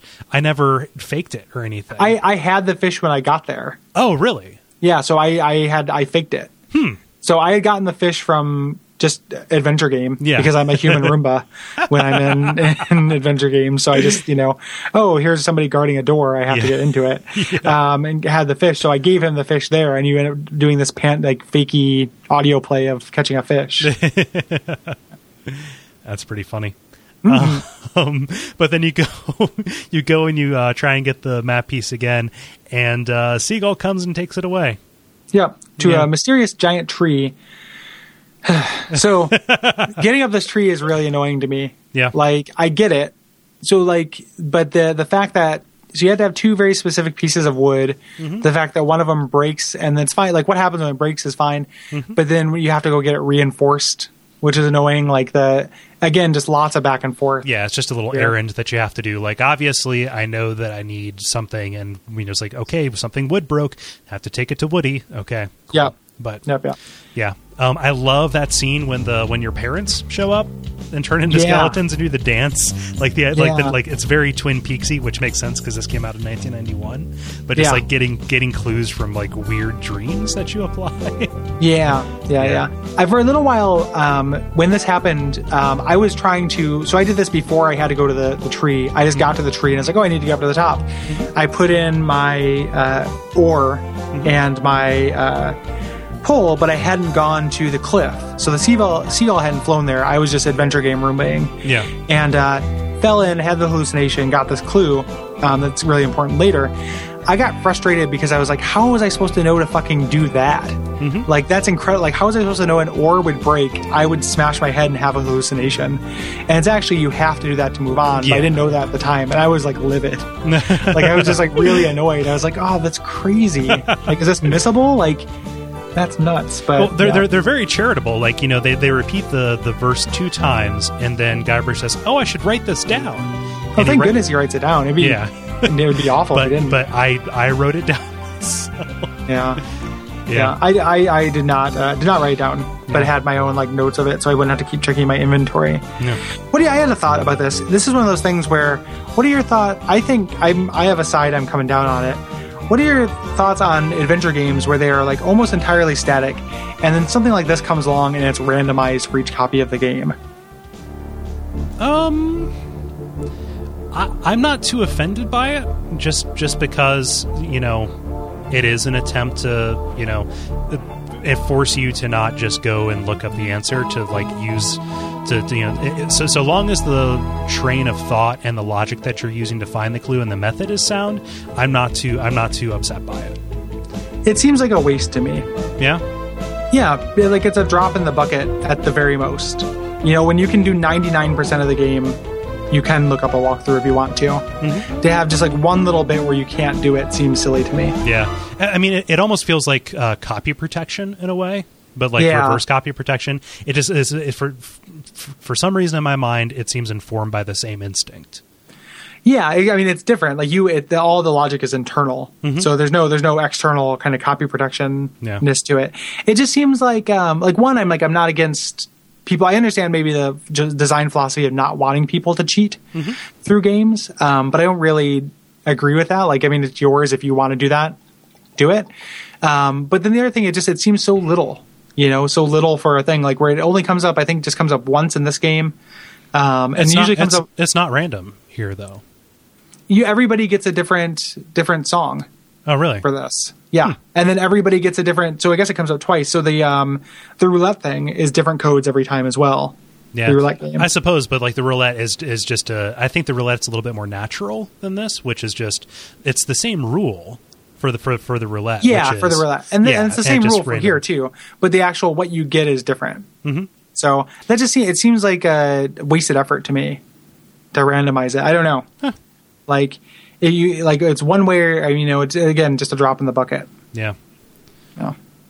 I don't know. I mean, it just it, it doesn't offend me. Just I, I like probably because it is it is so little. Um, and then it's kind of like I was I, I was going to need to solve that puzzle anyway. Like if I was going through this in order to see more of the content, and I was like, uh, I should know. Like I know how to solve this puzzle, but I have to I have to go through all of the steps anyway in order to get it.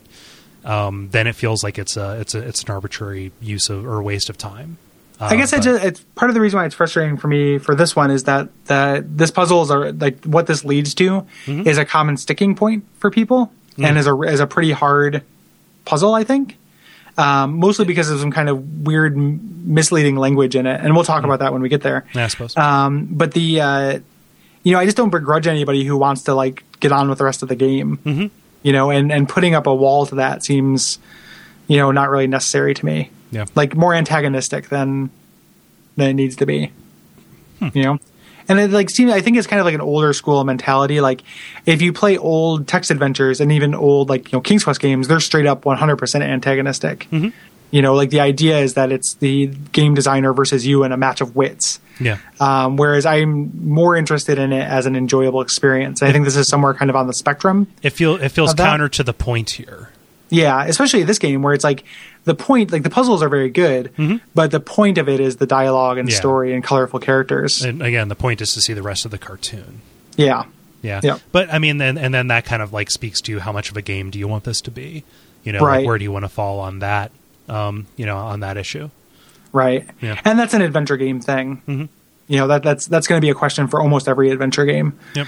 You know, like you're going to run into if you are thinking of in purely narrative term terms, you're going to run into some dissonance when you have to you know get the cat to chase away the rat that knocks over the pail that does the you know whatever. Hmm. um, that's always going to seem silly in almost any kind of narrative. You know. Yeah. So yeah, I guess it's just kind of a place where the seams show Yeah. in in that disconnect.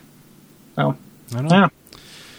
But uh, we mentioned the dog being able to sniff out anything from Marley's mansion, and you just bring it up here, and hey, third map piece. Every time you pick up one of the map pieces, there's a little cutaway uh, back to uh, LeChuck's, uh, you know, fortress, and it's just it's the usual like what you would expect. Like, I hope he hasn't gotten the third map piece. Ah, Yeah. he's got the third map piece.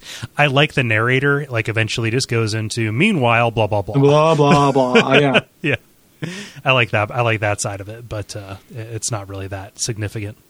Yep. Again, just fun Um, joke. Yeah, exactly. Yeah, it's it's it's fun to fun to see. Um, the uh, so final map piece, uh, Mr. Rogers, who um, you find out the I think you find out that he retired on Phatt Island. Yeah. that's the only clue you really get for that. Yeah. So I so the guy that you get into a drinking contest with, I, I I forgot this or didn't notice it. He's just somebody who moved into that house and he's really pissed off that people keep bothering him, right? Yeah. So he, he's no relation to uh, Mr. Rogers. Mr. Rogers just happens to be buried or like died and was never found underneath the house. Yeah, yeah, and he's he's getting annoyed with all the the adventure adventures. There's a nice little reference when you first run into him to the old games where you can do the you know. I'm Guybrush Threepwood. Prepare to die, which Yeah. is the you know let's Yeah. sword fight thing, and he, he calls you out on it. Um, there's no insult sword fighting in this game at all. Yeah. There, there, there's a there's an interesting note about the about like what you do to get here. So in order to uh, get to his little island, which is off of uh, Phatt Island, you have to go through this waterfall, and you have to turn off the waterfall by uh, um, with this valve at the top of it. And you mentioned the monkey wrench uh, puzzle earlier, which is which is neat. Like you use a banana. You- so uh, there, there, the, the the prisoner in Phatt Island before he was Wally the gorilla, who was arrested for grinding his organ in public Yeah. Yep, yep. which is the it's so good. Um, sorry, and uh, in order to uh, in order to get here, you have to use the monkey on the valve in order to turn him into a monkey wrench. Thing is, outside of American English, monkey wrench isn't a thing. So when Yeah. this was localized, like nobody could solve this puzzle. Yeah, I don't know. I don't know how you would, you know, what you would do Yeah. for it. Yeah, But it's just interesting Yeah. that, that that they learned that lesson. yeah, yeah, yeah, yeah. Well, I mean, you know, it doesn't it doesn't bother me to have like a, a you know colloquialism of a specific Oh no, it doesn't bother me. in a It's- game. You know, yeah, but yeah, uh, like like this this makes more sense or as much sense as the chicken with the pulley in it. Which that Yeah. that was just did you pay attention to the fact that this rubber chicken has a pulley in it? Yep. Yeah. Yep. Yep. yep. Um, yeah. So um, eventually, so you're all this is all leading up to a drinking contest, and uh, this guy's got some super grog. Yeah, Um, the uh, the idea being is that you're going to he's going to serve you grog. You're going to dump it out and replace it with near grog. The bartender is, uh, and I remember that near beer kind of thing. Like now, like non-alcoholic beer, like nobody really jokes about it because it's Yeah. like, oh, these people have problems. Like let's not tease them about it. But back in the early '90s, like it was a big thing on Saturday Night Live and everything, making fun of near beer. yeah. Um, well, like like near like near beer is what eventually became light beer. Actually, Yeah, yeah, yeah, So, yep, yep. but uh, in order to get that, you have to you have to get Kate Kate Capsize arrested yeah. by putting her Yeah, flyer up on your own on your own wanted poster, which gets longer as the as the game goes on. Yeah, that's one of my favorite touches. Yeah. Like that's so good. Um, I guess I, I, I haven't played all of the Tales of the new ones, but I guess there's a callback to that Yeah. in in those games. They're talking about in the commentary where you you get uh you go to court Yeah, and uh, and they read off everything you've done leading up to that point. that's terrible. So that's great. yeah, Um, super smart. But you are getting her arrested. You you do get to get her out. But you're getting a weird in a weird way. Like you're getting her arrested so you can steal her evidence bag. yeah. So you Yeah. know, yeah, I, I, I love the okay. So with with the bottle of near grog, you can you can drink out of it, um, and uh, every time you drink, the denominator goes up one. So it starts out like one half, and then it's one third, one fourth. So it never entirely goes away. I did. I didn't try that. yeah, Yeah. No, it's uh, it's like I'll take That's I'll just. I'll just drink part of it until That's eventually funny. get down to like one sixty fourth of a bottle of near. That's awesome. That's really funny. Yeah. Um, but you take this. I don't like this puzzle just because like the the most obvious solution is okay, pour the you know pour the near grog into the into into this, and uh, you have to figure out that you empty out the grog and then pour the and then pour this in. The order of operations is a little bit crazy to me. Like it's ki- it's, it's a little bit more precise than I would have wanted, and it led to, it led to me like ah, I messed up and I ended up passed out on the Yeah. beach. Yeah. The uh, it didn't it didn't bother me too much. Like if you were to add water to it, like you're still getting the same amount of super grog Yeah, pretty much. to it. You know, so you can't you just can't handle that much super grog. Mm-hmm. Um, so I, I knew that you had to get rid of some of the super grog. Yeah. um, one way or another. Um, so it didn't bother me too much. I didn't like the uh, the next bit very much. Oh yeah. Like where it's like there for some reason there's a statue built that will shine a light onto a mirror that will point out a brick, kind of thing with the the monkey statue in the yard. Like it just felt that felt stretchy to me Yeah. a little bit. There's something in the description of the monkey statue that suggests it. Mm-hmm. Um, but yeah, that felt It's like if- esoteric. if I'm near, you're far. If you're far, I'm near. Something like that, which is which is Yeah. a hint that you need something that makes far things close. But that's about and it.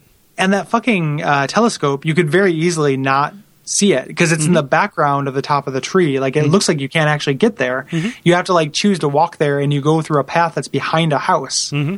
So there's nothing to indicate you can even get up there. Yeah, Um, unless you're again just adventure sweeping, like Yep. going through just looking for every object on every screen. So Mm-hmm. that was frustrating to me. Like I got through the grog drinking puzzle fine, got here, couldn't move forward, and had to do more trekking. yeah. So But uh, that like doing that puzzle, getting the man, that's that, that's two items that you need for this that are that are like really easy to miss because in order to get the mirror, you have to trick the parrot with the with the parrot feed bag. But Yeah. like that that is only that like it's only available on one screen that you get to naturally once. And then Yeah. like you just have to know like if you miss it there to talk to uh, Captain Dread and say I just like to float around a little bit, and then Yeah. and then you get back outside onto the boat to pick it up. yep. yeah, Yep. So even though like when you're on the boat, you should grab it. It's the Oh, only yeah. thing you can grab there. Like it would be crazy not to. But again, it is really like very esoteric. Um, eventually, you know, you get down to this basement. Um, Rogers will, was electrocuted while taking a bath with his map, his, his bath time map. yeah. Um, you know, and so you've got the uh, you've got the map. You take it to the, your cartographer friend, um, who no longer has an eye, so you have to steal one from a lighthouse yeah. on the library, running around, blah blah bloop. um, he throws you on a fetch quest, which again, you know, you're just spending a lot of time walking around. Like I understand they have to get you out of the room so something plot can happen. Yeah. But uh, I, I I like I like the justification that they give. He's like he's waiting for uh, he's waiting for a love potion from the voodoo lady. I, I I didn't like it. I No? didn't like that. I yeah, I didn't like that he sends you on a fetch quest, I and I mean, didn't like, like, that they had this. Well, they if they would have established him like pining for somebody, or it had a little bit more than just like little nerd guy wants love potion. Like Yeah. But but like just that like it pays off when you go to the voodoo lady, lady and say and she says tell him to take it easy like he's so small or like this this this could really mess It- him up. Yeah, they say it's really for it. powerful. Is what Yeah, she says. Yeah. yeah. And like it fell flat, fell flat for me, and I was getting annoyed at being sent on a fetch quest just Yeah. to get me out of the room at this point because I remember that he got kidnapped. Um, yeah. and then again, like the uh, annoying kind of thing is so the way you get to LeChuck's island, like you know to go back to the voodoo lady probably because you don't know what to do, Mm-hmm. and there just happens to be a voodoo delivery shipment there. Yeah. If you go talk to her, she doesn't say. Hey, I'm going to deliver some stuff to him. Why don't you sneak in the crate? Right, you just She have says- to examine the crate to see that it's Yeah. addressed to LeChuck. like she even says i can't do anything for you Mm-hmm. like while simultaneously so i wish they could have would have like made that a little less like gamey and just had a thing appear even Yeah. though i do like the delivery guys that show up from time to time here Yeah. like i like those dudes a lot They're, they're like gunning for a tip. yeah Yeah. yep yep Which t- tip the guys, come on. yeah But yeah he calls you a butt if he, he calls Yeah. or calls a Like, LaGrande a butt What a butt. yeah what a butt which is which So- is something that like we say around my niece uh, uh, to not say what an ass. yeah Yeah, yeah don't or say, stop, or, stop say being a butt. Yeah. or just not say uh, fuck a butt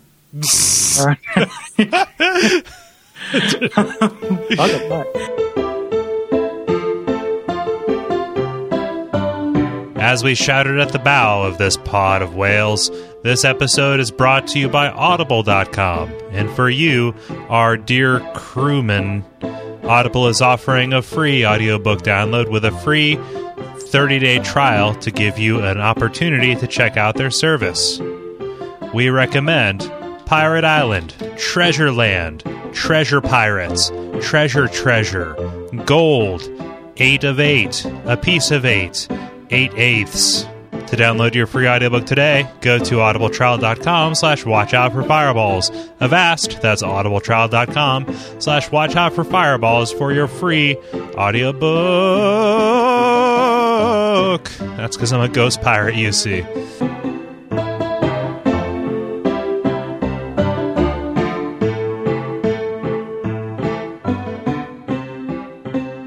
So you get to LeChuck's fortress, and the next two areas are really short, mm-hmm. um, which is which is kind of uh, you know mercifully because like that second chapter is so long and so convoluted. Like these next ones are more self-contained and a little bit stronger and, and just like a little bit like cinchier, I guess.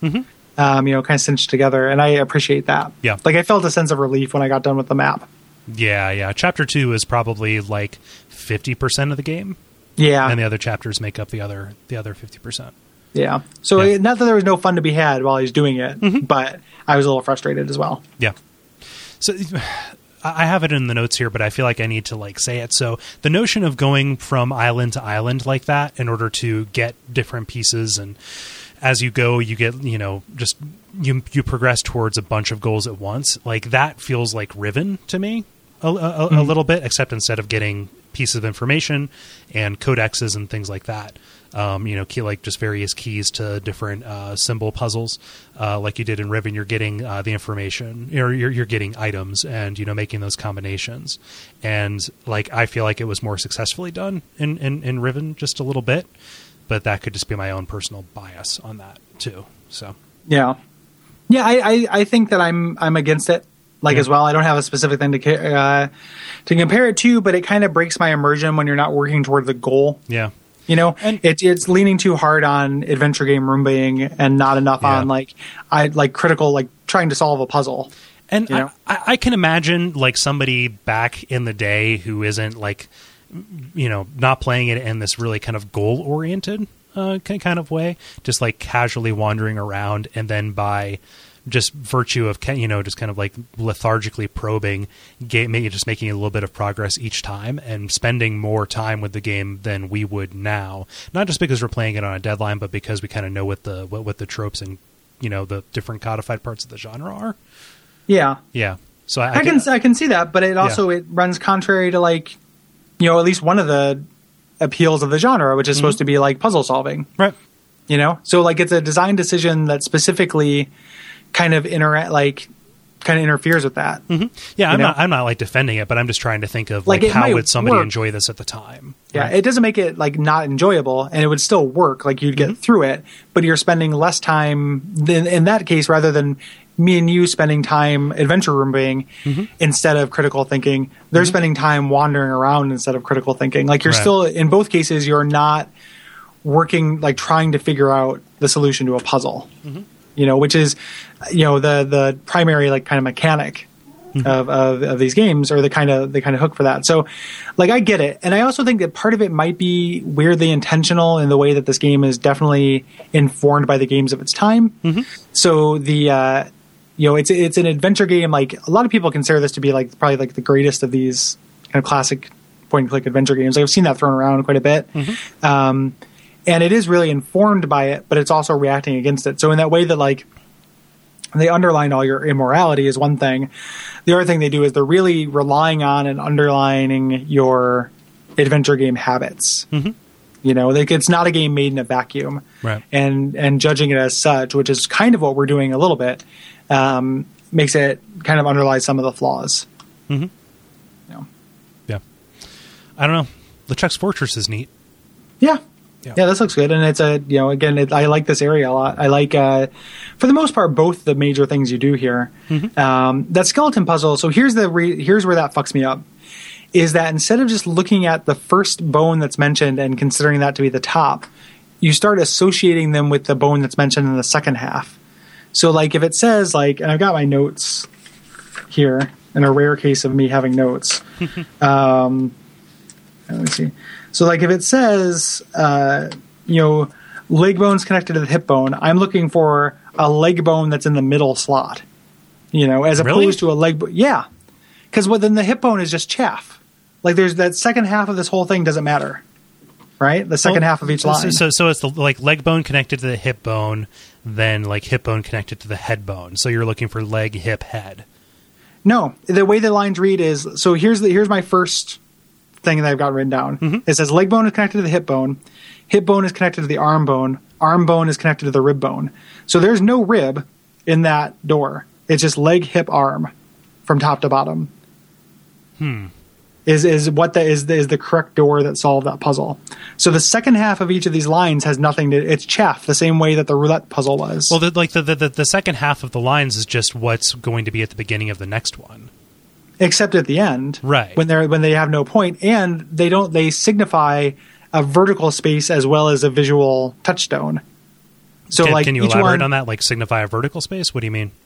well like uh, like on a body like they could be so the way i was thinking about this the reason why this took me a little while is because when i see um, like the hip bone is connected to the head bone i was expecting a hip bone in the head bone's place Hmm. like on a skeleton so near the top so like in that in my second one like I, you know rib leg leg hip hip head no Mm-hmm. head like the head is just like extraneous information Yeah. so there's a there's a you know it doesn't need to like there's a part of it that is not relevant to the puzzle Mhm.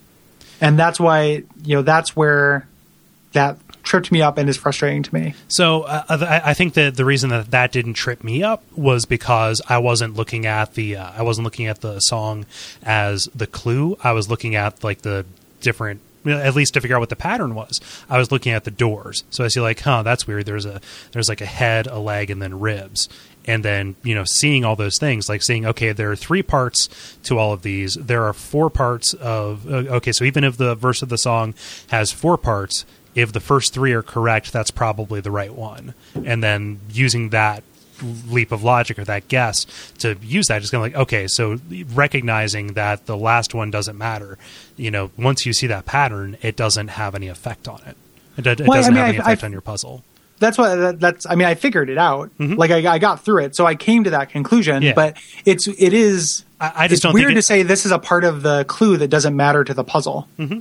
like that that's unusual that doesn't usually happen so in so so, I- so so I guess that like all of that was just a way a long way of me saying the, the the song isn't the clue the doors themselves are the clue and the song is like a key that you that, that you compare them against but the key isn't like a perfect fit right for it. So like that's that's where the dissonance is coming in. Yeah. Like I As- understand that like they match up. I understand that you use one to solve the other. It Mm-hmm. doesn't really matter which one's the male end and, and which one's the female end.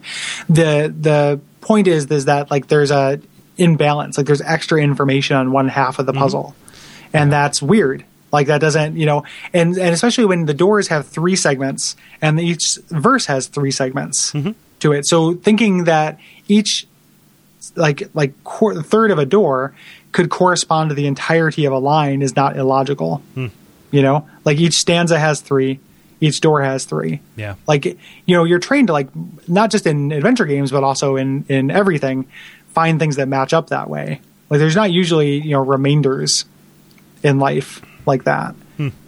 At least not when it comes to like keys and and locks and things like that. Like those things tend to be very neat.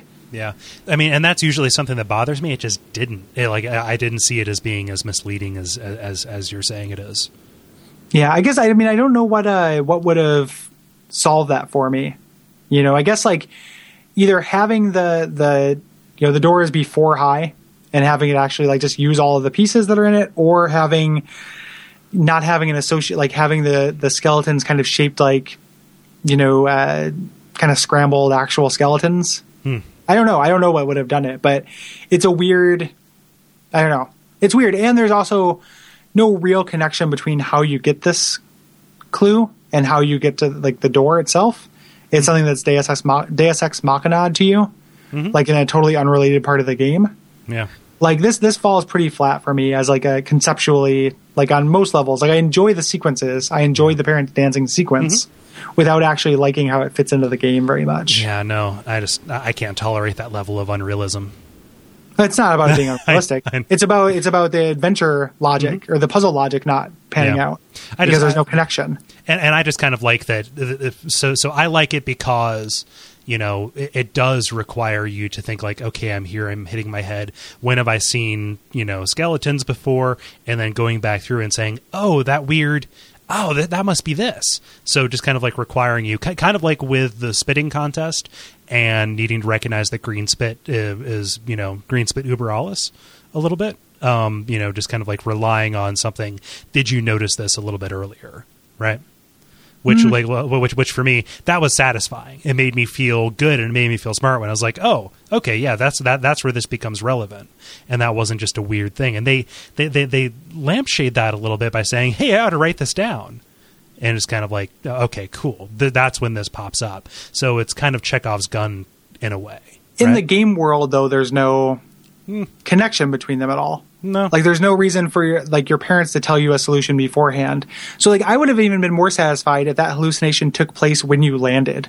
Hmm. Like you know you like it happened when you were in the box. Like you get bit by a snake or something, Yeah. and it's important that something that was going to immediately happen. Mm-hmm. You know, and like that would even like make a geographical or chronological connection to me. That makes more sense. like it just it's very like pre Deus Ex Machina. I, I think that it would have made it too easy. I think that it would have made it uh, just uh, just entirely like okay, here's the here's the solution, and then Well- you know, well, like, remembering the- here's the solution thing, like- the problem. Yeah, I don't know. I think I mean I feel like I didn't I mean I didn't I struggled with that. Eventually I figured it out too. Mm-hmm. So I came to the same leap that you're talking about that made you feel smart about remembering it. Mm-hmm. I didn't credit myself with that though. Like that didn't feel like that big of a revelation to me. Hmm. Like making that leap didn't feel like uh, intuition to me. Yeah. It felt like oh, okay, well this is probably it. Yeah. I wouldn't have known to look here other than the fact that skeletons connect it, which it's like there's skeletons everywhere in this game. Like I don't know. Mm-hmm. Yeah. No, I, I'm not. I'm not saying like I'm Matt Damon and I solved the theorem, and then the professor comes and like, holy shit! But just Well, I mean, I guess I, that's just speaking to it being too easy if they put it closer to there, is that you're mm-hmm. not losing much. You're not losing Matt Damon solving the theorem mm-hmm. if they put it there. It's just like having some kind of like connection. I don't know, like maybe it happened like I don't know, something to do with LeChuck, like some reason for it just it's arbitrary. Like mm-hmm. your parent ghost parents tell you the solution, you know, an hour before you get to it. You know, it's arbitrary. Like it just does it. There's nothing there to it. There's no connection. You know, like undeniably arbitrary. Other than the fact that your parents are dead and thus are skeletons, and these doors have bones on them. Mm-hmm. You know, I don't know. Like it's there's even less connection in the spitting thing because the the spitting thing is spit and it is a spitting contest. You know, this is a dream sequence and doors that have symbols on them. Mm-hmm. You know, I don't know. I guess I just might have more of a tolerance for it, for you know, for something that's arbitrary. Yeah, I don't I know. I feel like I feel like that's where you know going back to it, and we don't want to belabor it too much any more than we already have. But like going back to that, like what is how are you going to be engaged in an adventure game purely on a gameplay level? Mm-hmm. And like it is that like figuring things out and making kind of leaps of logic. Yeah. You know? Well, and and just kind of like looking at so it's something that I said in the Myst in the Myst episode that I still feel is very true, which is I, I like adventure games because the primary mechanic and the thing that, that that you're rewarded for is paying attention, right? And that comes in a bunch of different shapes and sizes, you know, you, you know, and here that manifests in just paying attention and knowing that there's this weird thing that happened earlier that might have relevance because that thread isn't tied up. You know? I think like I mean that that's one way that you can be rewarded. Another way you can be rewarded is actually figuring out solutions to problems. Mm-hmm. So like that's not like saying that's the primary way in adventure games in general you're rewarded. I think is an overstatement. I think that it isn't Myst. Yeah. Like that is that is the central mechanic of Myst. I don't think that's the central But- mechanic of most adventure games. No, but, but I think that, I think that the, the, there there are like that's at the center of a, of a lot of adventure games though. Like how much of this was like uh, you know just going through and finding context clues and seeing like the animation, you know, seeing Wally take you know take out the take out his uh, monocle and put it back up. Like I, I think that you know that is a big part of the mechanic, probably a bigger part than you're than you're saying or than, than you're giving it credit for. I don't know. It's it's, not, it's just I don't think that uh like it is a thing. Mm-hmm. is part of it. One is a tool that plays into the other, but they both need to be present. Yeah. So like this is where just paying attention is the only thing that's there. Mm-hmm. You know, so like they when they work together, like when so the thing with the monocle, you see that while you see the animation, so you know you can get the monocle. The the reason why I picked it up is because I knew I needed anything that wasn't nailed down Yeah. to me like going to it from a solution like a what an objective side first they can all work together in a harmony like i know that i need a monocle because this guy i figured out the connection between the monocle and the necklace i need this monocle it's seen the world hmm. oh wait now i've noted how do i get the monocle I'm paying attention. I notice that he does this thing. I know hmm. to take it. Whereas what you're this puzzle is an example of merely paying attention being the only logical like signifier. There's no objective based kind of problem solving with it. So I don't think that's not a thing. Well, I but mean, saying it is like, like the, the- most the- important or that stands on its own, I think is the, but the thing but, I'm but, but, at. but there is an objective, which is to find the door that doesn't put you back at the beginning, and to know that out of uh, okay, so out of any of these six or nine or whatever doors, there is one that is right. What do I have, and all of the information that I've you know that, that, that I've that I've accumulated through here that could get me through this, like like that that's the problem solving. It's just I- that it's just but that you there's get, no connection it's just that between the, the, clue. solution and the problem. Like there's no like thing. There's no like it, there Yeah. is a solution and there is a problem. Yeah. and the connection is based entirely on your remembrance of the fact that they have a little bit of common symbology. Mm-hmm. Yeah. not because there's any logical link between them. Yeah, and I just I just don't think that it doesn't bother me that you get the clue in a weird way in the same way that it doesn't bother me that you you know put a monkey in your inventory and then it turns into a wrench. the like it doesn't bother me that it's in a weird way. It bothers Mm-hmm. me and it's a way that's totally disconnected from what you and ultimately do with it. Yeah. Like it's not like it doesn't feel like a tool you pick up the same way the monkey is, or the same way like an oar is. You know, it's like a, a a blatantly supernatural event that comes pretty much out of nowhere. You know, to to solve a- you to solve a puzzle for you later. In a game full of voodoo. But that Mm-hmm. is not like there's an internal logic though. So like you can you can keep playing the card that says like it's silly to call it out for realism, but there's Mm-hmm. a difference between absolute logic and internal logic. And as long as you're internally logical, you're you're sound. Yeah. And what I'm saying is this is not internally logical. Yeah. Like this like dream sequence comes out there's nothing like that in the else in the game. You know, Oh, yeah, it- it's- it's- it's externally defi- it's so stop saying like you know Mm-hmm. oh quit calling the game out for being realistic because that's not really a, a strong position it's not really what i'm talking about Mm-hmm. i'm not calling it out for being unrealistic Oh yeah, and, and and I'm not I'm not even saying that that is like discrediting the entire thing. It's just I, I I'm not even disagreeing that it's like that, that that's out of place. All that I'm saying is it doesn't bother me for this reason because it plays into this thing about our adventure games that I like. yeah Yeah. yeah i don't know like it just it seems ex- like not internally sound Hmm. to me like i don't know Hmm. I don't know. yeah Yeah. what do you think folks um yeah anywho so the next part i like a lot though Hmm. Mm-hmm. Yeah. so let's uh let's let's move on to common ground yeah Yeah. Yeah. So you, you you eventually get uh, into LeChuck's kind of inner sanctum, uh, past a door that. Uh, what, what's the comment that uh, that, that Guybrush It says when says you examine the so many, locks? so many locks that I couldn't even open in an adventure game. Yeah, something like that. Yeah. that. Which the solution is just to use open on the door, and then there's a doggy door that's at the bottom of it. Yeah, yep, yep. Yeah. Um, and I didn't think there'd be a doggy door. I just thought maybe it isn't locked. yeah. Oh, so yeah. the locks were just on it. Um, but this this next scene is one of my favorites Mm-hmm. with this like LeChuck explaining his scheme to you and hanging up you and Wally. Um, super fun. Like Mm-hmm. Yeah. uh, LeChuck, you know, kind of talks about how he's going to turn you into this your still living skeleton into his screaming chair, Yeah. Which I love that. Um, I like that, if only for the next line. While I ask, what's going to happen to me? And Guybrush says, well, an ottoman comes to mind. Yeah, a screaming ottoman, which I like a whole lot. When you're talking to LeChuck, you can throw things back to into his face from earlier, like callbacks, depending on which ones you did. Mm-hmm. Yeah. So, like, you can say um, when you're talking to, to Woody, there's a part where you can say, um, start going into the how much wood can a woodchuck chuck Yeah. Thing into him, and you can throw that back at LeChuck, and he's like, you know, 42 chords, and then, like he just answers it. And then uh, my favorite thing though, like when you know he's like, "Do you have anything else to say for yourself?" And I'm like, "If this is five, then how much is yeah, this?" that's my, that's what I did. It's so good. Um, super, super funny. Even better. So LeChuck explains how his death machine works. It's like this Rube Goldberg esque James Bond ass thing, where he's like Mm-hmm. the, the the candle burns through the rope, and then the rope releases a bellows and, and does all this stuff. And that's your hint for the for, for the puzzle, which is like uh, uh, you know, it, there's this projectile that's being reflected um, around until it finally you know kills you, you know, drops you into the acid. So you have to um, use the green spit in order to put out the candle. But as you're trying to figure out what it is, no matter where you spit, you end up spitting on Wally. Yeah. like, Yep, yep. stop it. well, he tells you he tells you this. uh, Chuck tells you the solution of it because he's Yeah. talking about this like thing ric- ricocheting off. Um, I also like how he stands around and will explain it again too. So Yeah. it's like such an important piece of information that the game can't strand you without it. So it lets you have him repeat it. So you can just like, what does the candle do again? and he just patiently explains it, Yeah.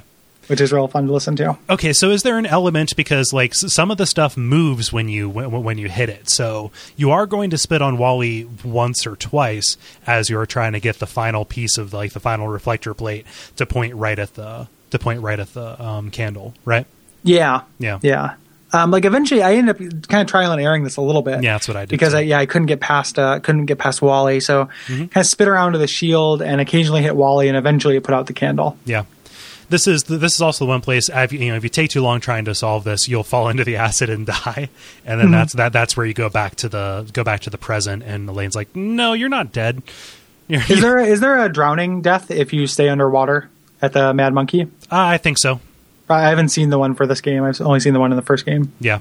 Um, I just like. Okay, so you are not a screaming. You, you are not a skeleton chair that is screaming this story to me. Therefore, you did not fall into the acid. Yep. Yep. yep. Um, yeah, so eventually, you know, you attempt to escape and you're in the dark. Um, you have matches, which you got out of a box or something like that, or an envelope. It it's was- a weird thing, like when you, like I remember not picking up the matches. They were Like- they were in the voodoo bag. That yeah, uh, they're they're in a thing that you got that you have to open up. That we're going back to uh, to Wally Uh-huh. with the voodoo love bomb.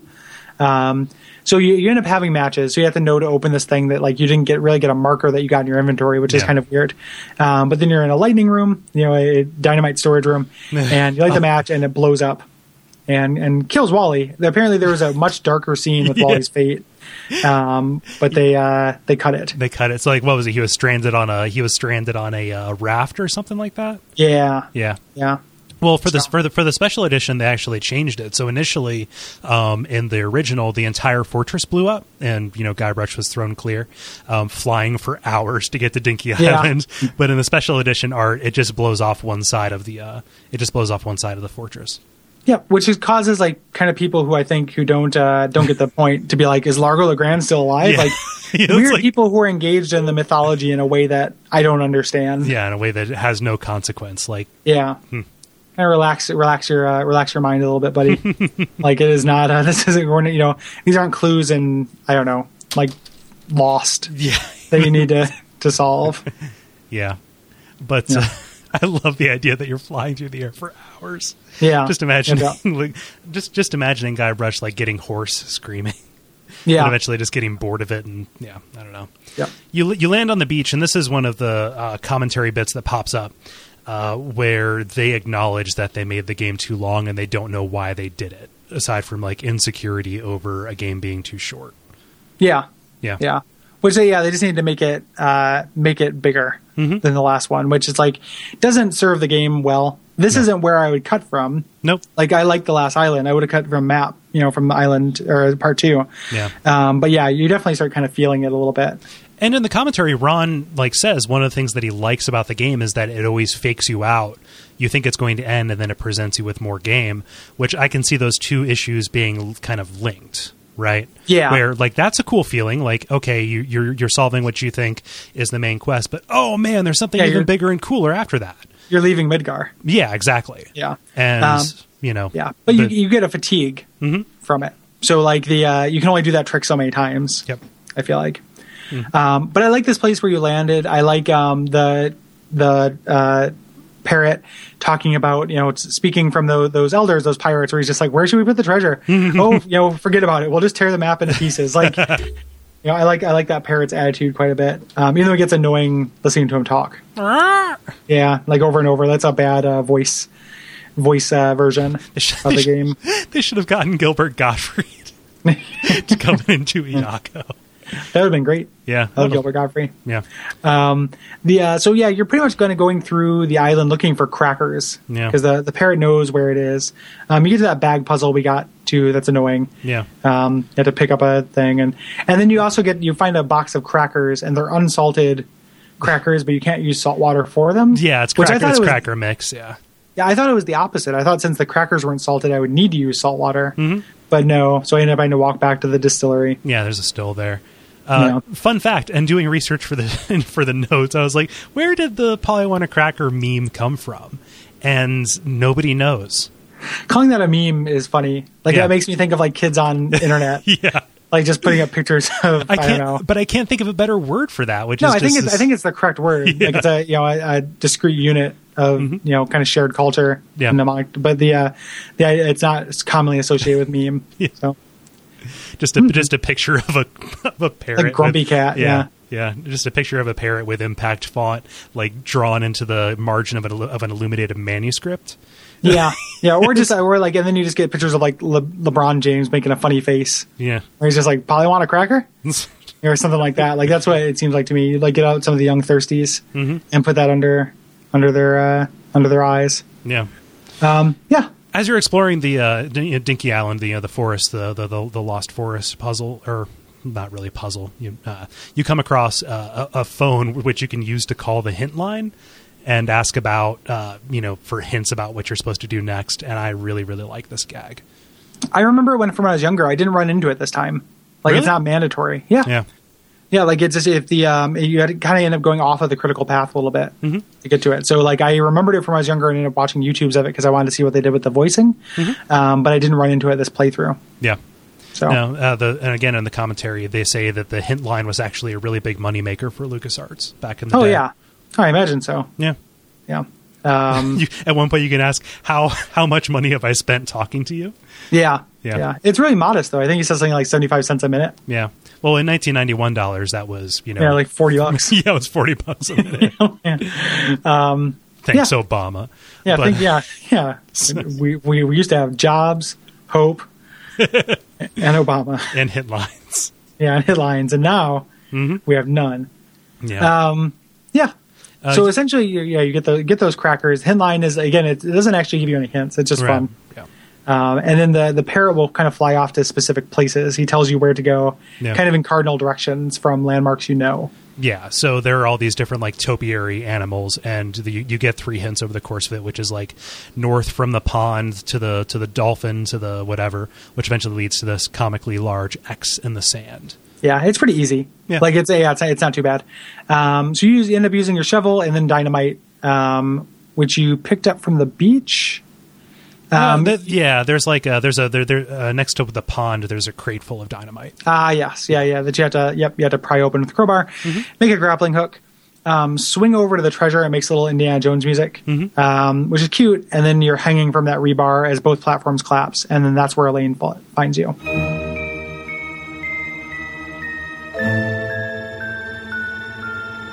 And uh, you're back to the to the present day and into one of the best ending sequences of uh, of a game, I think. Yeah.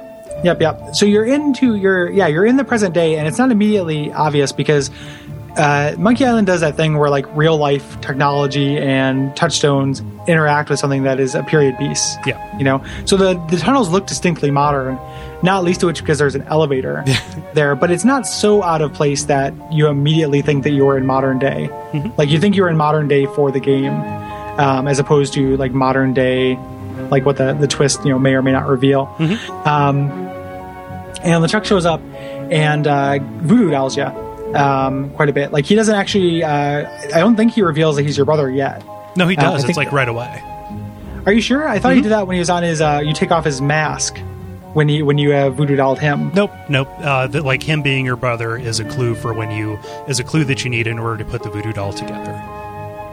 Hmm. Yeah. Huh? I remember Like- it from like when he like when you take off his mask, and that's how you discover that it's his, your, he's your brother. Yeah, it's an extended it's it's an extended parody, but it's like right away. Like you know, LeChuck says like I've got a surprise for you, and you ask what it is, and he says no, no, and he pulls out the he pulls out the voodoo doll and says also like I'm your brother, and that's when Guybrush does the whole Luke Yeah, Skywalker Luke- thing. Like no, that's impossible. Yeah, yep, yep. Which really with- with- piling on the Lucas stuff here. With uh with the voice acting is really funny. Yeah, he does. He does it really well. yeah, Um, yeah, because that's a ridiculous part of Star Wars. Mm-hmm. That like that Luke sounds so stupid when he does that. yeah. Star Wars. But uh, like you need that piece of information because you see your parents from before, and that ends up being the something of the dead uh, that you need to put the, um, the Oh, yeah. together. Yeah. Yep, yep. Yeah, and so you're you're you're, you're spending this sequence with uh, with LeChuck following you around with the voodoo doll, warping you to uh, random areas of the of the map. And uh, Yeah. the animation of you being tortured is just really, really unsettling. Actually, Yeah, because it, it's it's like you know Super Warner Brothers, y like twisting your neck into a knot. Um, it reminds me of there's like that one uh, Simpsons episodes. It's Treehouse of Horror, the one where Bart gets the powers. Mm-hmm. And he Oh. turns, yeah, like so he turns um, turns Homer into like a Homer in the box, and turns Lisa into a half horse, and then uh, does something with um, one of the characters. He makes their le- their neck stretch out, makes them stretchy, and then like there's a scene right before they, where the head is all stretched out and lolling, and the person is clearly dead. yeah, Do you know what I'm talking about? yeah. And I know what you're talking about. it's not Marge. Marge gets hairy, I think. Yeah, No, that's from the Gypsy's Curse. Maybe it is Marge in this one. Hmm. Um, it's hard to get those like Treehouse of Horrors, you know, things. Uh, it's easy to get them confused. Mm-hmm. But one of them gets like a really dark, like their head is just stretched out infinitely, and it's like they- they're it's really creepy looking, Mm-hmm. and that's what this reminds me of. yeah. Yep. Well, did, didn't he turn? Okay, so is that the episode where he turned Skinner into like the creature from Duck Amuck or whatever? Something like that. Made him into like this weird, like four legged umbrella tail kind of thing. I think so. Yeah, that was really Yeah. unsettling. Yeah, yeah. That, that's that's one of the cre- that's one of the scariest Treehouse of Horrors. Yeah, in, a, in a rich history of horror Mm-hmm. And a scary tradition. Um, but yeah, through, throughout this whole thing, you're using your knowledge uh, from before of how to put together a voodoo doll in order to uh, in order to get pieces off of LeChuck. yeah, yep, and also do this like elevator weight puzzle Yeah, yeah, thing, which is which is a little like a little bit hinky to me. yeah. Um, but you know it's fine. Mm-hmm. The uh, Yeah. So you successfully get the voodoo doll together, and you go to do the final confrontation. I forget the exact order of things uh, on this, but uh, eventually the you know. LeChuck is down. Oh, you rip off his leg, so you can do all Yeah. this sadistic stuff, and you're like, "Oh, maybe I'll poke him here." And then, like, the trick is you rip off the leg, and then his leg comes off in this bloody mess. yeah, and he Yeah. falls down. and It's super gory, and then that's where he does the mask part, where I thought the, the reveal was, where he like asks you to come forward. You take off his mask, and he is your um, little brother. or big, yeah, kid brother Chucky. He's like creepy brother Chucky, and you guys start arguing about like you know him or you fucking up one of his toys. Yeah, um, and him just like that wasn't a toy. It was it was so important. Blah blah bloop. Mm-hmm. And then like the game, you know, then it does the you know the crazy ending. Mm-hmm. Where we talked about before, where like it shows them as little kids in a pirate themed amusement park, Yeah. which I like to think as being, you know, it's a big whoop is like in big letters on the side. Yeah. I like to think of that as a ride, and like to think of the amusement park as Monkey Island. Mm-hmm. Um, and then the uh, yeah, like she they sent your little brother to go find you. You're not supposed to be in the tunnels. Like those two cleaning crew people from before Mm-hmm. Come and uh, you know shoot you out of the tunnels. yeah, So, and then just as the end, you know, uh, Chucky's eyes glow, and Marley says something like, "I hope he uh, he didn't cast some weird spell on him." yeah. I, I love that the eyes glow. It's like the end of Thriller. yeah, yeah. Which Yeah. yeah. is is um you know like it's supposed to add like it's supposed to be ambiguous. We know that it's not just like a, a curse kind of thing, or it wasn't intended as such. Right. In canon, it is. In Ron canon, it's not. Yeah. I like the idea of this being like a specific kind of kid's like imagination. Yeah.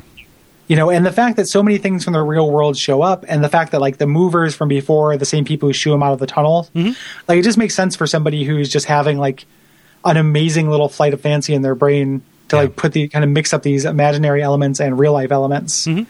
and like the kind of like immature sense of adventure and then like lack of moral consequence mm-hmm. for violence or anything like that Yeah. like i like that ending as is on the page Yeah. like a whole lot without it being like a double twist so it's kind of where I land on it. Like it doesn't necessarily, you know, it's it's canonically not the correct ending. Mm-hmm. You know, canonically this is all fake, but I like it better. Yeah, it retroactively makes a great deal of sense. Um, Yeah. within the game, like just I like the idea of the different islands being different lands in the amusement park and things. Um, Yeah, yeah, yeah. And it just it just kind of like good hearted. Mm-hmm. Like it kind of recontextualizes some of the darker stuff, or Yeah. even some of the more like you know, uh, lo- you know, logic defying stuff mm-hmm. as being like kid logic. yeah. You know, Which- like it doesn't like some of the stuff doesn't, you know, doesn't actually some of the weird stuff doesn't matter because it's just like, oh, it's all being made up. Yeah, it's Monkey Island via Axe Cop. Yeah, exactly. Yeah, exactly. And I mm-hmm. like that a lot. I think that I think that's really strong. I think it's stronger than there being a like a canonical like what happened to Largo LaGrande. Hmm. Largo LaGrande was like a grumpy hot dog salesman that he ran into earlier that day. Like there is no Largo LaGrande. Like I think that's just like that's just neater and more resonant to me. Mm-hmm. And then the idea that in this imaginary world his parents are dead adds like a little bit of like bittersweetness to it. Mm-hmm. You know, like this is the kind of freedom that you have when you are totally by yourself and free to you know, to just kind of go wild, mm-hmm. you know, and it requires no parental supervision. And it all ends when his parents kind of come back Yeah. and wrangle him again. Like, I just feel like that's, you know, more resonant to me. Yeah. Yeah. Yep, and just it's it's a brave choice, I think, especially you know if you're looking at this whole thing as like a big cartoon, you know, to to deny people like a straightforward ending like that. Yeah. you know, like just if if the the more interesting choice is something that I'm going to be attracted to, like all the like m- most of the time. Yeah. Yeah, Yeah. Agreed. I mean, even though, and they add in those little kickers, those little, you know, maybe it was just a spell, maybe Yeah. it was uh, LeChuck doing something like that. Like they add that in, but I choose to ignore that or ascribe that to Guybrush's imagination. Mm-hmm. Like it's just in his character. I don't know. yep, Like I find him a much more likable character that way. yeah, Um. Yeah, and I would have loved to have seen like what the series did with that as canon. yeah, Like that would have been incredible. Like there's no, you know, no, I don't have any strong dislike for three and four. Like I like those games just fine, um, but they're they are really kind of playing to the hits. Oh man, You know? Yeah, yeah. But okay, so like, imagine if they went forward and they had like a light world, dark world, um, you know, kind of notion, um, where you went back and forth between real, real world and fantasy world to solve puzzles. Like Arcadia and uh, Ki- kind of, yeah, Yeah, whatever. or, or uh, like in a more like literal way. Think um, Day of the Tentacle with Oh, the yeah. time travel. yeah, we're like so like one thing influences, but it's through the medium of imagination. Yeah, but it's, it's it's by way of like one thing. So accomplishing something in the in the real world frees up stuff in the uh, in the in the you know fake fantasy world, and like Yeah. the and like the tone of like of the fantasy takes a turn based on what's happening um, in the real world. Like uh, like the uh, have you ever seen The Fall? No. Uh, it's a it's a it's a really good movie. It's a it's more visually striking than anything, but it's uh it's this fantastical story that's being told to this little girl in a hospital, and uh, like uh, it's being told by a guy who's going through uh, morphine withdrawal, and so like as as his mental state gets worse, the story gets more and more dark as it goes along. So I could see that being like a really cool, interesting way to take this. You know, playing on the idea of this being a kid's fantasy. Yeah, that's really neat. Yeah. That would be cool. Yeah, I would have. I would have loved to have seen it, Yeah. and we never will. Nope. Um, so that's unfortunate. And uh, Ron has notoriously uh, been real tight-lipped about his original plans for it. Mm-hmm. Um, so that's a that's a secret that he's going to take to his grave. Mm-hmm. So That's dark. yeah. well, he said there's an interview. He talked about um, saying like releasing the information to his attorney to be read in the event of his death or something. But then was and he was he's a funny guy. He's joking, but that somebody you know some rabid fan would arrange for his death at that point. Yeah. So he can't he can't tell for fear of his life. Um, yeah, and that's uh, that's Monkey Island too. Yeah, I think I've covered everything that I need to say about it. Yeah, I agree. Um, I uh, we have a real adventure game heavy year. Um, I like adventure games. Doing this uh, game did make me feel a little like I wish that it was a, a little bit more spaced out Yeah. than than it is. Just because you know I try not to. Same thing with JRPGs. Like I can't talk about Final Fantasy VII without talking about being annoyed at grinding. Like it's just so integral to the experience Yeah. That I, I even though it's a it's a point that's already on the page, like it's just something that I feel a lot when I'm playing it. Mm-hmm. And I'm going to run into that with these adventure games too, where like these kind of adventure game tropes that are you know mildly frustrating to me Yeah. in the face of things that I do like about them, but they're mildly frustrating to me Mm-hmm. are going to keep rearing their head. Yeah, You and, know? that, and and and and that's and and sorry, and that's sad for me um, because that means it'll be several years before we do. I have no mouth and I must scream, which was just released on GOG. Yeah, it's definitely it's definitely gonna be a little while before I need it, especially if I'm gonna do an adventure game of this vintage. Like Mm-hmm. the two of them, I think we're doing two more this year, or is Uh, it three? it might be three. So like the two of them that I have in my mind are more modern leaning in some ways. Yeah, So there's going to be some of those thing those edges are kind of scraped off. Um, but yeah, and and then like I like uh, I have no mouth and I must scream. Like that's a that's a real good game. I'm I'm with you on that. But Yep. yeah, it would be at least a year in any case because Yep, because we're yeah. already planned out. Yeah. yeah, because our year is booked.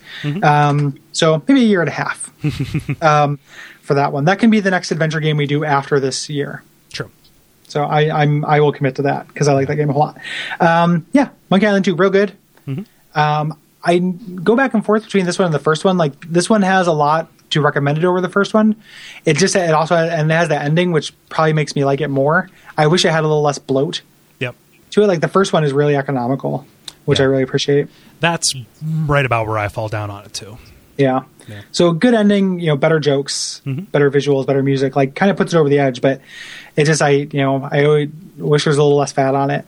Um, yeah, I still think, I think, I still feel like my favorite LucasArts adventure game is still Maniac Mansion. Yeah. Um, just like the weird kind of sense of like, it's not as funny, but just its weird kind of tone and surrealness to it. I think that's still my favorite, but yeah. My answer to that question changes every single day. yeah. Do you think about that every day? Well, I mean, just like if you asked me yesterday, what do you, you know, what do you like? Yeah. Well, I'm, okay, not yesterday because I had Monkey Island 2 on the brain. Uh, Yeah. but just like alternately, I would say, you know, Grim Fandango or uh, I really like Day of the Tentacle, you know, et cetera, Yeah. and on down the line. Yeah, and then there are different things that you like about them too. You know, like I love Day of the Tentacle as well. Um, there's just something about like it being introduced to me. You know, some of that world and kind of like you know this humor beats being introduced for the first time gives it more potency, and they're real good games. Yep. Real good games. It took Sierra a long time to catch up and start doing. You know, I like Sierra adventure games a lot too, but kind of like Gabriel Knight onward, it took them a little while to get. You know, most of those quest games can can you know piss up a rope. as far as far as I'm concerned, like Did they do uh, Quest for Glory? no, um, Quest for Glory is a different. That would be like a fascinating game to do for the show because Yeah. that's a real weird series. Um, those are some of those are really strange hybrids. Yeah, I like Uh, those a lot. I like them too, but I wonder. I played them when I was much younger. I wonder how they'd hold up for me.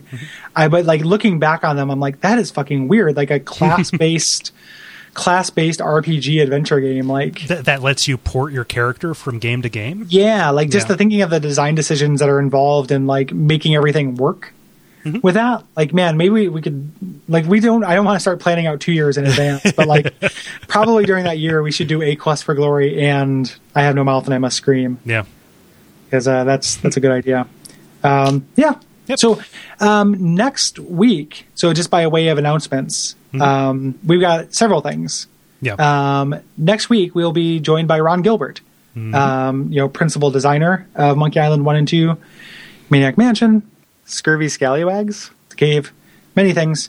Um, to, you know, so we've gone through this episode, kind of like laid out our piece and talked it out, and we're going to uh, bring some questions to him. Yeah. So we've already put um, a call out for questions that you might have, and we have a handful of those. We're really look- looking forward to getting Ron back on the mic. He was here uh, with us last year to talk about uh, to talk about Maniac Mansion, which uh, was really really fun. Um, this is a rare situation where we're recording the uh, we're recording our responses, like like your listener responses after the main you know session. So pay attention to the Facebook group, like as you're listening to this, or just if you're listening and you have thoughts on Monkey Island 2, go to duckfeed.tv slash contact and send them in, um, and we'll record those. Those will probably be between the uh, um, Ron Gilbert section and our kind of cut content. You know the Yep. the, the the deleted scenes, um, just there. Yeah. Yeah. Um, and, and yeah, still plenty of time when we bulk up those. Um, also, by way of announcements, um, and so is this the last episode that comes out before? Or will the Kirby episode come out before the show? Kirby episode comes out before the show. Cool. So you, you still have plenty of time. If you're in the Pacific Northwest, Watch Out for Fireballs is doing a live show at the Portland Retro Gaming Expo. Um, it's on Saturday or Sunday. We don't know which day it is yet. They have not told us. I'm gonna s- email some, some you know, gonna bust some heads. I'm going to bust some heads on those those friends, and uh, but come both days because there's going to be fun stuff. We're doing a, we're doing uh Super Mario Kart. Um, we will be joined during that. This is uh, by Bob Mackey. Um, during that panel. So come watch uh, us and Bob, um, Monsters of Something Awful Gaming Thread, um, talk about uh, Mario Kart. Come play Mario Kart at our booth. Um, do some races, win some prizes. Tell us your thoughts. Yeah. And uh, yeah, that's going to be fantastic. And as a reminder, I don't think we've underlined this quite exactly. So we kickstarted that. If you did not uh, support the Kickstarter, this is going to be something we're going to sell. Yeah. This isn't the next episode or anything like that. So this is going to be a lot of work. We're going to make it a really nice thing put together. So the live show with all the responses and kind of the Portland retro gaming experience is going to be kind of a package. Yeah. Um, so uh, so if you didn't support the Kickstarter, um, you'll be able to hear that if you'd like, and it'll be priced reasonably. Yeah. Um, and on the store after we get it together. Yep, duckfeed.tv slash store where you can buy. Uh, we have the first episode of WAF Tracks up there. It's real good. Um, you know, we like it. Yeah. Doing pre- premium content. Uh, you know, going forward. Yeah. Yep. Absolutely. Um, Speaking so- of Kickstarter backers, Gary. Oh yeah. Speaking of spreadsheets, I need to put in, put up.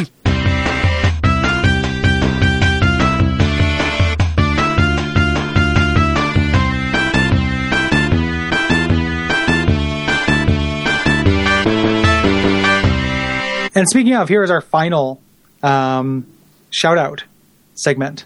Yes, eleven awesome people who gave us Yep. money so we could do that aforementioned live show. So let's jump right in. Yeah, absolutely. Uh, first off, we'd like to thank Kyle Oden.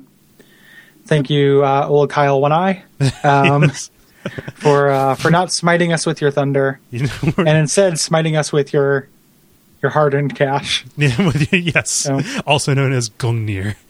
yes. Yes. Uh, after that, Jake Rodkin of the Idle Thumbs podcast. Thank you so much, Jake. It rules. yeah. Thanks, Jack. Thanks, Jake. Thanks, Um, Jake. Ja. Yeah, Ra- Ja was, Rastafari. I was just yeah. Thanks, Ja. Uh, one one God, one love, Jake. um, next up is uh, I like your new haircut. Thank you. Yeah, thank you. I like your new haircut. Mm-hmm. You noticed. Yeah. After him is Brad Carey, uh, super fan Brad Carey. Thank you, Brad. Yeah, we love Brad. Yeah. Um, speaking of superfans, uh, Brian Wade, um, awesome dude. Mm-hmm. Interact with him frequently on Twitter. Um, thank you, Brian. Yeah. After him is Jenny of Video Games Taco. Um, excellent podcast over there. Thank you, Jenny. We really, uh, we really appreciate uh, your support and the frequent mentions and everything. Uh, I am sad because Jenny is the only one of the uh, Video Games Tacos that I did not meet when they were in Columbus. So, Oh. and from what I understand, she is our biggest fan uh, Oh. among them. So, womp womp. Thanks, Jenny. Yes, thank you, Jenny. If you're if you're ever uh, in the same place we are, yeah. let us know. Um, also, thanks to Joni. Mm-hmm. Um, thank you, Joni. Yep. Then Tim Anderson. Uh, thank you, Tim. Much appreciated. Uh, next up, uh, Dav Langsworthy of the New Hampshire Langsworthys. Indeed. Um, a yes. landed gentleman. Truly a man worthy of Lang. What? Um, yeah. uh, also, also worthy of Lang is William Segrist, uh, also at the Will Dawn on Twitter. yeah. Check that out. He is literally the uh, the Don of Wills Yeah. at at the Will Don. Um, next up is uh, Asir uh, Zaragoza. Acier Uh, Zaragoza, James Acier? Bond villain. Oh yeah, the, the, uh, is that should I say Asier? Did I? Uh, no, I don't. It's it's a it is a non-standard name, so I think that there is some there there there is some um, I think forgiveness that can be extended to us. We apologize if we got it wrong, but we said it two ways. Yeah. So i if it's not that, it's probably Asia. Asia. Uh, uh, can you say that as Gabriel Knight? Yeah, Asia. uh, Asia, guys. I'm going to agree. Damballa. It just gets you into a, it gets you into into a, a loop that gets bigger as it goes. It's called a fugue state. yeah. it's not a laughing matter, Kole. Oh, that's where you end up naked in a supermarket. Yeah, exactly. Just, just like uh, haggling with the, the clerk for for alligator heads. answer what you want. You ask what do you want. I answer what I want. And then finally, uh, last but very much not least, Alexander. Yep, Uh, the gigantic city made of holy. yes, my favorite summon. Yep. So thank you, Alexander, and thank you everybody. Yes. So yeah, I was happy that we were able to like personally thank everybody who was involved. That's great. Yeah. So you all rule. You made something awesome possible, and uh, we are uh, in your debt. Yeah, thank you. Um, you may collect that debt at any time. Yeah. I'm planning on having kids at any time soon. when I do, look out for those birth announcements and come a knocking. and if I cannot guess all of your names, remember all of your names, I think that's how this works. Um, you may spin my baby into gold. Um, the,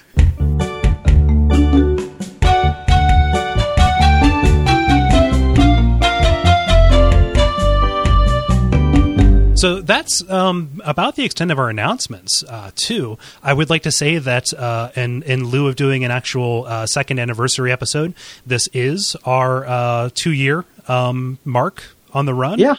Yep. Uh, First, roughly uh, thereabouts. First episode came out on my birthday. Uh, tomorrow is my birthday now. As, so as we're recording, yes. yeah, as we're recording. So everybody who's listening to this, thanks for not getting me anything. yeah, um, yeah, dummies. yeah, um, but yeah. So second anniversary. I'm kind of doing the the live show and uh, and this uh, this kind of special thing in lieu of a. And we did our uh, watch out for interactions as kind of our our lives our anniversary Spe- special. special, yeah. Yeah, this year. Um, so yeah, so thanks again for two year or for another year of support. Yeah. and uh, we really appreciate it. Um, what are we doing in the coming episodes, Kole? In the coming episodes, we are going to be talking about Kirby Superstar, uh, Mm-hmm. which is a game for SNES. You can get a remake of it uh, for the DS if you so choose. Uh, Available on Virtual Console as well. Yes. Oh, cool. That's good. That's pro- that's probably how I'm going to play it then. Mm-hmm. Um, And we are going to be joined by Yes, Sam Anderson. Sam Anderson. Yes. So the the first of our Kickstarter uh, guest episodes, Mm-hmm. which I'm really looking forward to. Um, yeah, it's going to be so. If me and Kole start arguing about whether it's logical that Kirby can swallow these animals that are half his size, and Kole talks about how swallowing an animal is the principal mechanic of platformers, I think and, my- I and think then we will have a third person to to break us up. I, I think my argument is it, it, it doesn't matter if it's logical that you can swallow them or not. Yeah, geez, Gary, in a world where you're a pink blob, um, yeah, the, Yeah. Uh, yeah. Oh, man. So we'll have somebody to keep us in check. 45 minutes heals all wounds. Yeah, yeah, yeah. So Sam, that's a lot of pressure on you. Yeah. Um, I hope you're up to it. Mom, Uh, Dad, stop. Yeah, Yeah. we'll just we'll just focus all our aggression on Sam. Yeah. Um, yeah, Interloper. yeah. yeah. You've been gallivanting around with that Sam, haven't you? Haven't you? Um, yeah. After that, we are doing a game that I've already I'm already a significant portion through because I could not wait to replay it. Um, Bioshock, Yeah. which on replay, like this is one of my favorite video game series. Yeah. Like I'm going to play the second one after this because I wanted to hit Minerva's Den in the wake of Gone Home, and uh, you know, Infinite, despite my problems with it, was very good. Like this is it's great. Like it is a lot of time has kind of dulled some of the shine on it in kind of critical circles. I feel like, but it's so good. Yeah. And it, it also here's the thing that I I remembered it about it, but wasn't active in my mind is that it's a horror game. Yeah. It is scary as fuck. yeah, like like it is very effective as a horror game. Um, so if you're you know people who didn't like the shooting, like it's not a Call of Duty, it's a horror game, and it works really well as such. Um, just got through, uh, just got to Andrew Ryan before we got a mic. Mm, okay. So- So, yeah, you know, you're like two thirds of the way through. Yep, and I just did. That means I just did Fort Frolic, and there is no part, part of Fort Frolic I don't like. Yeah. Like that's so good. Mm-hmm. Um, yeah, so I'm really excited about that. Yeah. Um, after that, After that, uh, it's going to be another special episode. We're going to record it live when we're at uh, Portland, or record pieces of it there, uh, which is uh, the Fun Center episode. That was one of our stretch goals. Going to take some portable recorders out to uh, a, a family fun center in the Portland area and do mini golf and ticket games and skee ball and all those kind of things. Talking about the uh, the midways of old. Yep. And uh, just by point of order, like that episode will not have an extra sode Right. attached to it, and it's not just live recording. So we're going to Mm-hmm. have some initial reactions, and we'll probably come back to a quieter place and kind Oh, of, yeah, uh, yeah. You know, do do a body of an episode. But um, and we'll probably end up hitting some arcade games while we're there too, even Oh, though we've. Mm-hmm. already covered arcades. But uh, that is a live gaming experience. Mm-hmm. That uh, you know we don't want to give short shrift. Um, those people who follow the Kickstarter closely realize there are other live gaming experiences that are on there. Um, our Dungeons and Dragons episode, even though we're recording it soon, is not going to come out for a while, just so we can space these things out. Yeah. So don't think we forgot. Um, I'm looking forward to it a whole lot, and uh, yeah, that's going to be really fun. It's just going to come out later. Yep. And I think that's about all we're going, going to announce. We're already a couple of months ahead um, on Yeah. that. So there's Yep, exciting uh, stuff coming down the line. You know, we, we make allusions to it throughout the course of several episodes, but we do have the whole year planned, and I don't think that there's a stinker among it. No, it's yeah, it's great. Like it, it, looks, it looks really good. Every sorry to bump my table there. That makes it hard to edit around. Um, the uh, everything I'm looking at our schedule right now. Everything looks great. The um, and all of the guest episodes like were really cool picks. Yeah. You know, so like the ones that guests are on or ones that listeners suggested Mm-hmm. are all really cool. Yeah. Um, I really appreciate like people tended to give us like kind of options, like Yeah. choose this or this, and that was really helpful in planning out our year and making sure that it's not 100% adventure games, Mm-hmm. um, as opposed to just being merely like 30% Yeah. um, in adventure games. Yeah. But yeah, I, I'm looking forward to playing all of these games. yeah. So Cool. Well, this episode has been incredibly long, um, and we need to uh, make it end somehow. yeah, that's true. yeah. So um, yeah, in uh, until next time, what should they watch out for?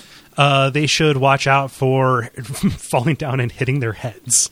Yes, watch out for watch out for broken planks and grog and fireballs. and grog. And people who get some grog in their mouth and pull out a lighter and spit a grog fireball. yeah, there we go. There we go. Yeah, there's the connection. There we go.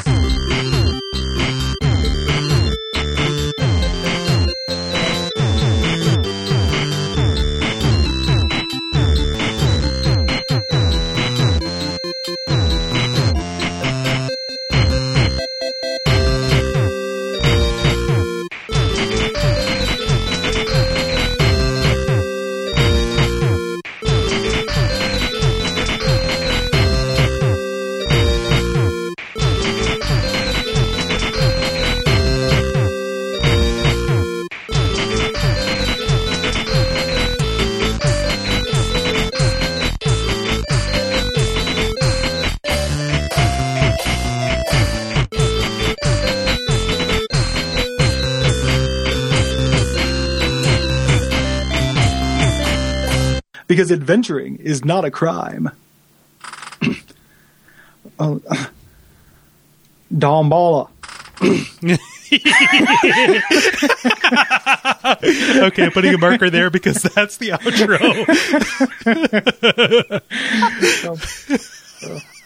The slather and honey on a cat perverted. The parish judge thought so, but Stan showed. Sin-